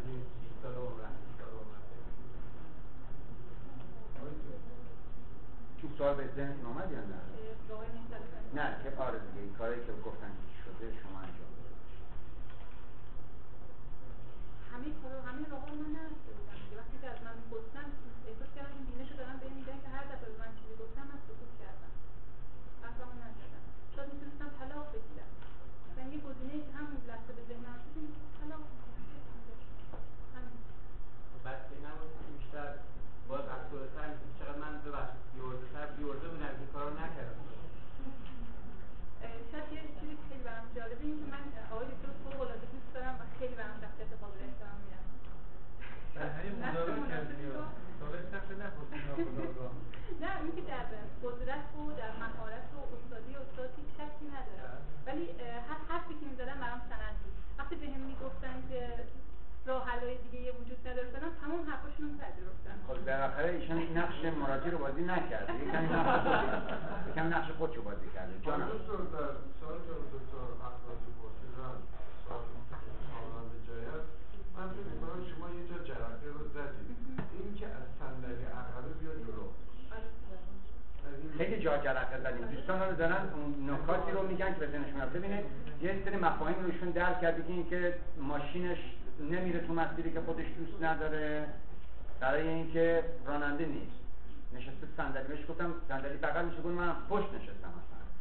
یک دوم اینکه جرأت خود که نیازهای اساسی خودش رو تو این سالها اصلا نتونسته ارضا بکنه و سوم اینکه راه حلی براش وجود داره یعنی در واقع اگه همکاری بکنه با من به جای افسردگی و چهارم اینکه میخوای افسردگی بکنی یا میخوای کار دیگه‌ای بکنی جرأتی که زیاد واسش رو وجود آمده دائما که راه پیش میشه. ولی سوال آقای دکتر این بود که در نهایت به این در انتهای جلسه امید به آمد به سمتتون یا ناامیدی و این سوال خیلی جدیه. ما همیشه این رو برای کسانی که کارورز هستن میپرسیم در آخر خود در جلسه چیه واقعا کار کردی با مراجعه تو مراجعه با امید از جلسه شما رفت یا با ناامیدی رفت با جلسه شما و این امید و ناامیدی رو روی چه اصولی شما به امید بهش دادید؟ چون فقط چالش کردن و سوال کردن پشت سر هم مفید نیست. دائما داری بمبارانش می‌کنی طرفو بدون اینکه مثلا داره منو متهم می‌کنه.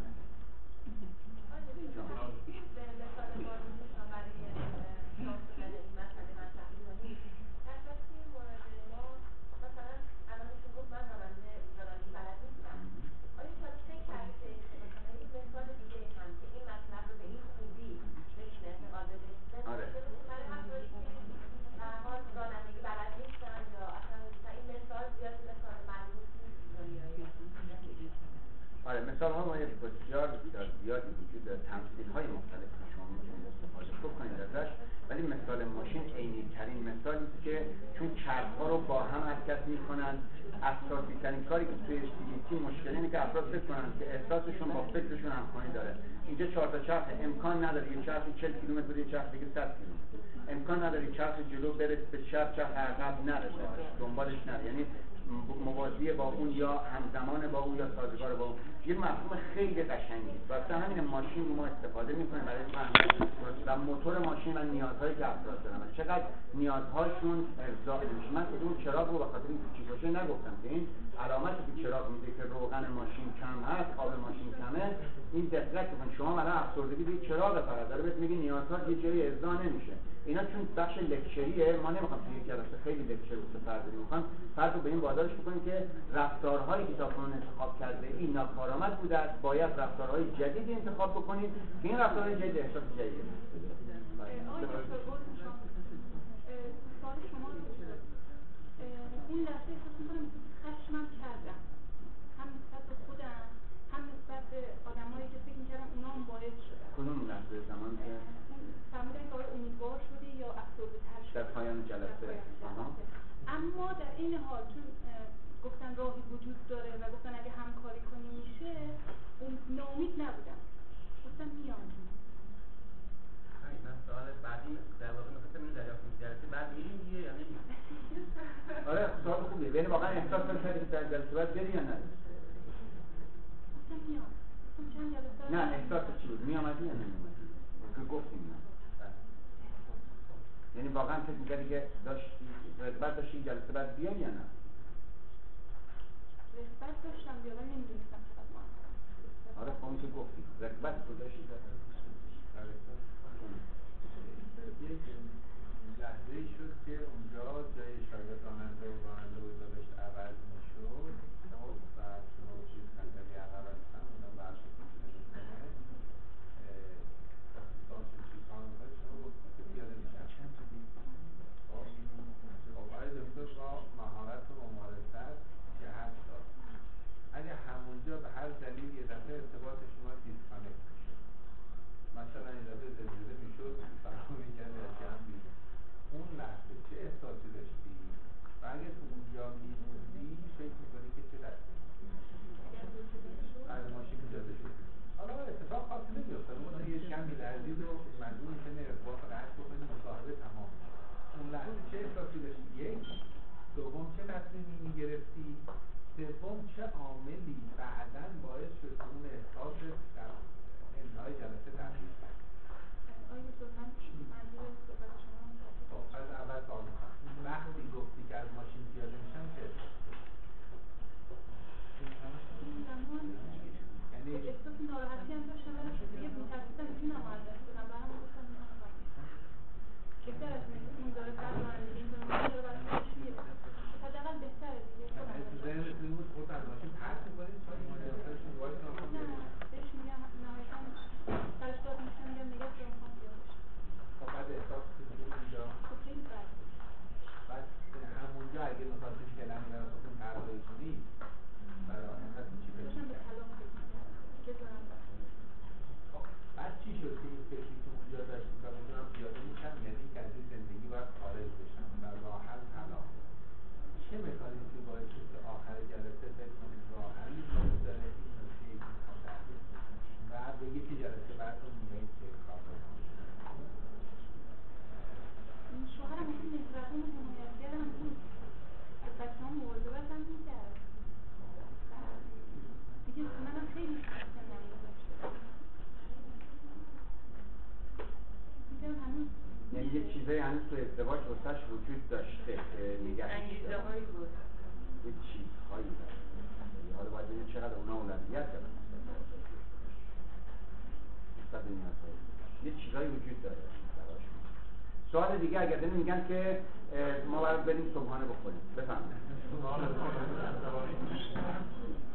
یه جاهایی احساس می‌کردم نمی‌دونم آیا تو اجازه داریم بفهمید بقول دکتر من بیشتر به جایی که نقش مراجعه باز کنم اشتباهی یه جاهایی نقش خودم مبارزه کردم، احساس میکردم خیلی دارم لکچر میدم، این حس رو داشتم که این دارم بهم میگم چی رو من دردم، این حس رو داشتم. بعد بسید تمرکز رو دست از ماشر گذشته بود که نیاها یا دلم میخواد بردم یا را گفته هایی که من دارم کشیدن دردهایی که کشیدن دلم خیلی شنیدم که دلم میخواست که دلش نمیخواست من سوال کنم ازش توجیه نکنم، من گوش کنم داشت ایشون بگه چه مشکلاتی داره و این یه ترپ خیلی بزرگه برای من. دوره ترپی طرف ما رو میبره تو قصه‌هاش که چه برای سرش آمده چه برای سرش نیامده، کی بهش ظلم کرده، چه نوع ظلم‌هایی بهش شده، کجا ازدواج کرده، همینجوری صحبت می‌کنه. شما ممکنه این فکر کنه سودمنده براش، ولی اینجور چیزا براش سودمند نیست و ما هم هیچ مجالی بهش نمیدیم برای اینکه خیلی بپردازه به گذشته‌اش. برای حس همدلی و اینها یه چند دقیقه‌ای می‌ذاریم صحبت بکنه، ولی سری نمیشه خب الان کجایی، الان داری چیکار می‌کنی، الان چی می‌خوای و الان تا چقدر رفتارات سودمند هست. این باز خود اکثرشون میگه که نمی‌ذارش من هیچ زیاد صحبت بکنم.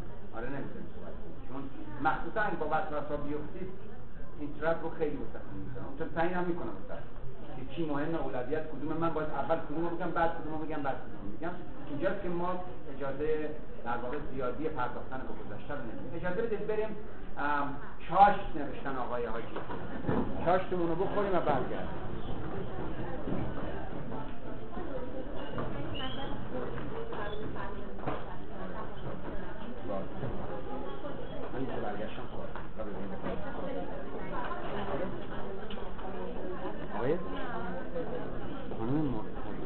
سلام خانم مرتضایی، حال شما چطوره؟ خوبین؟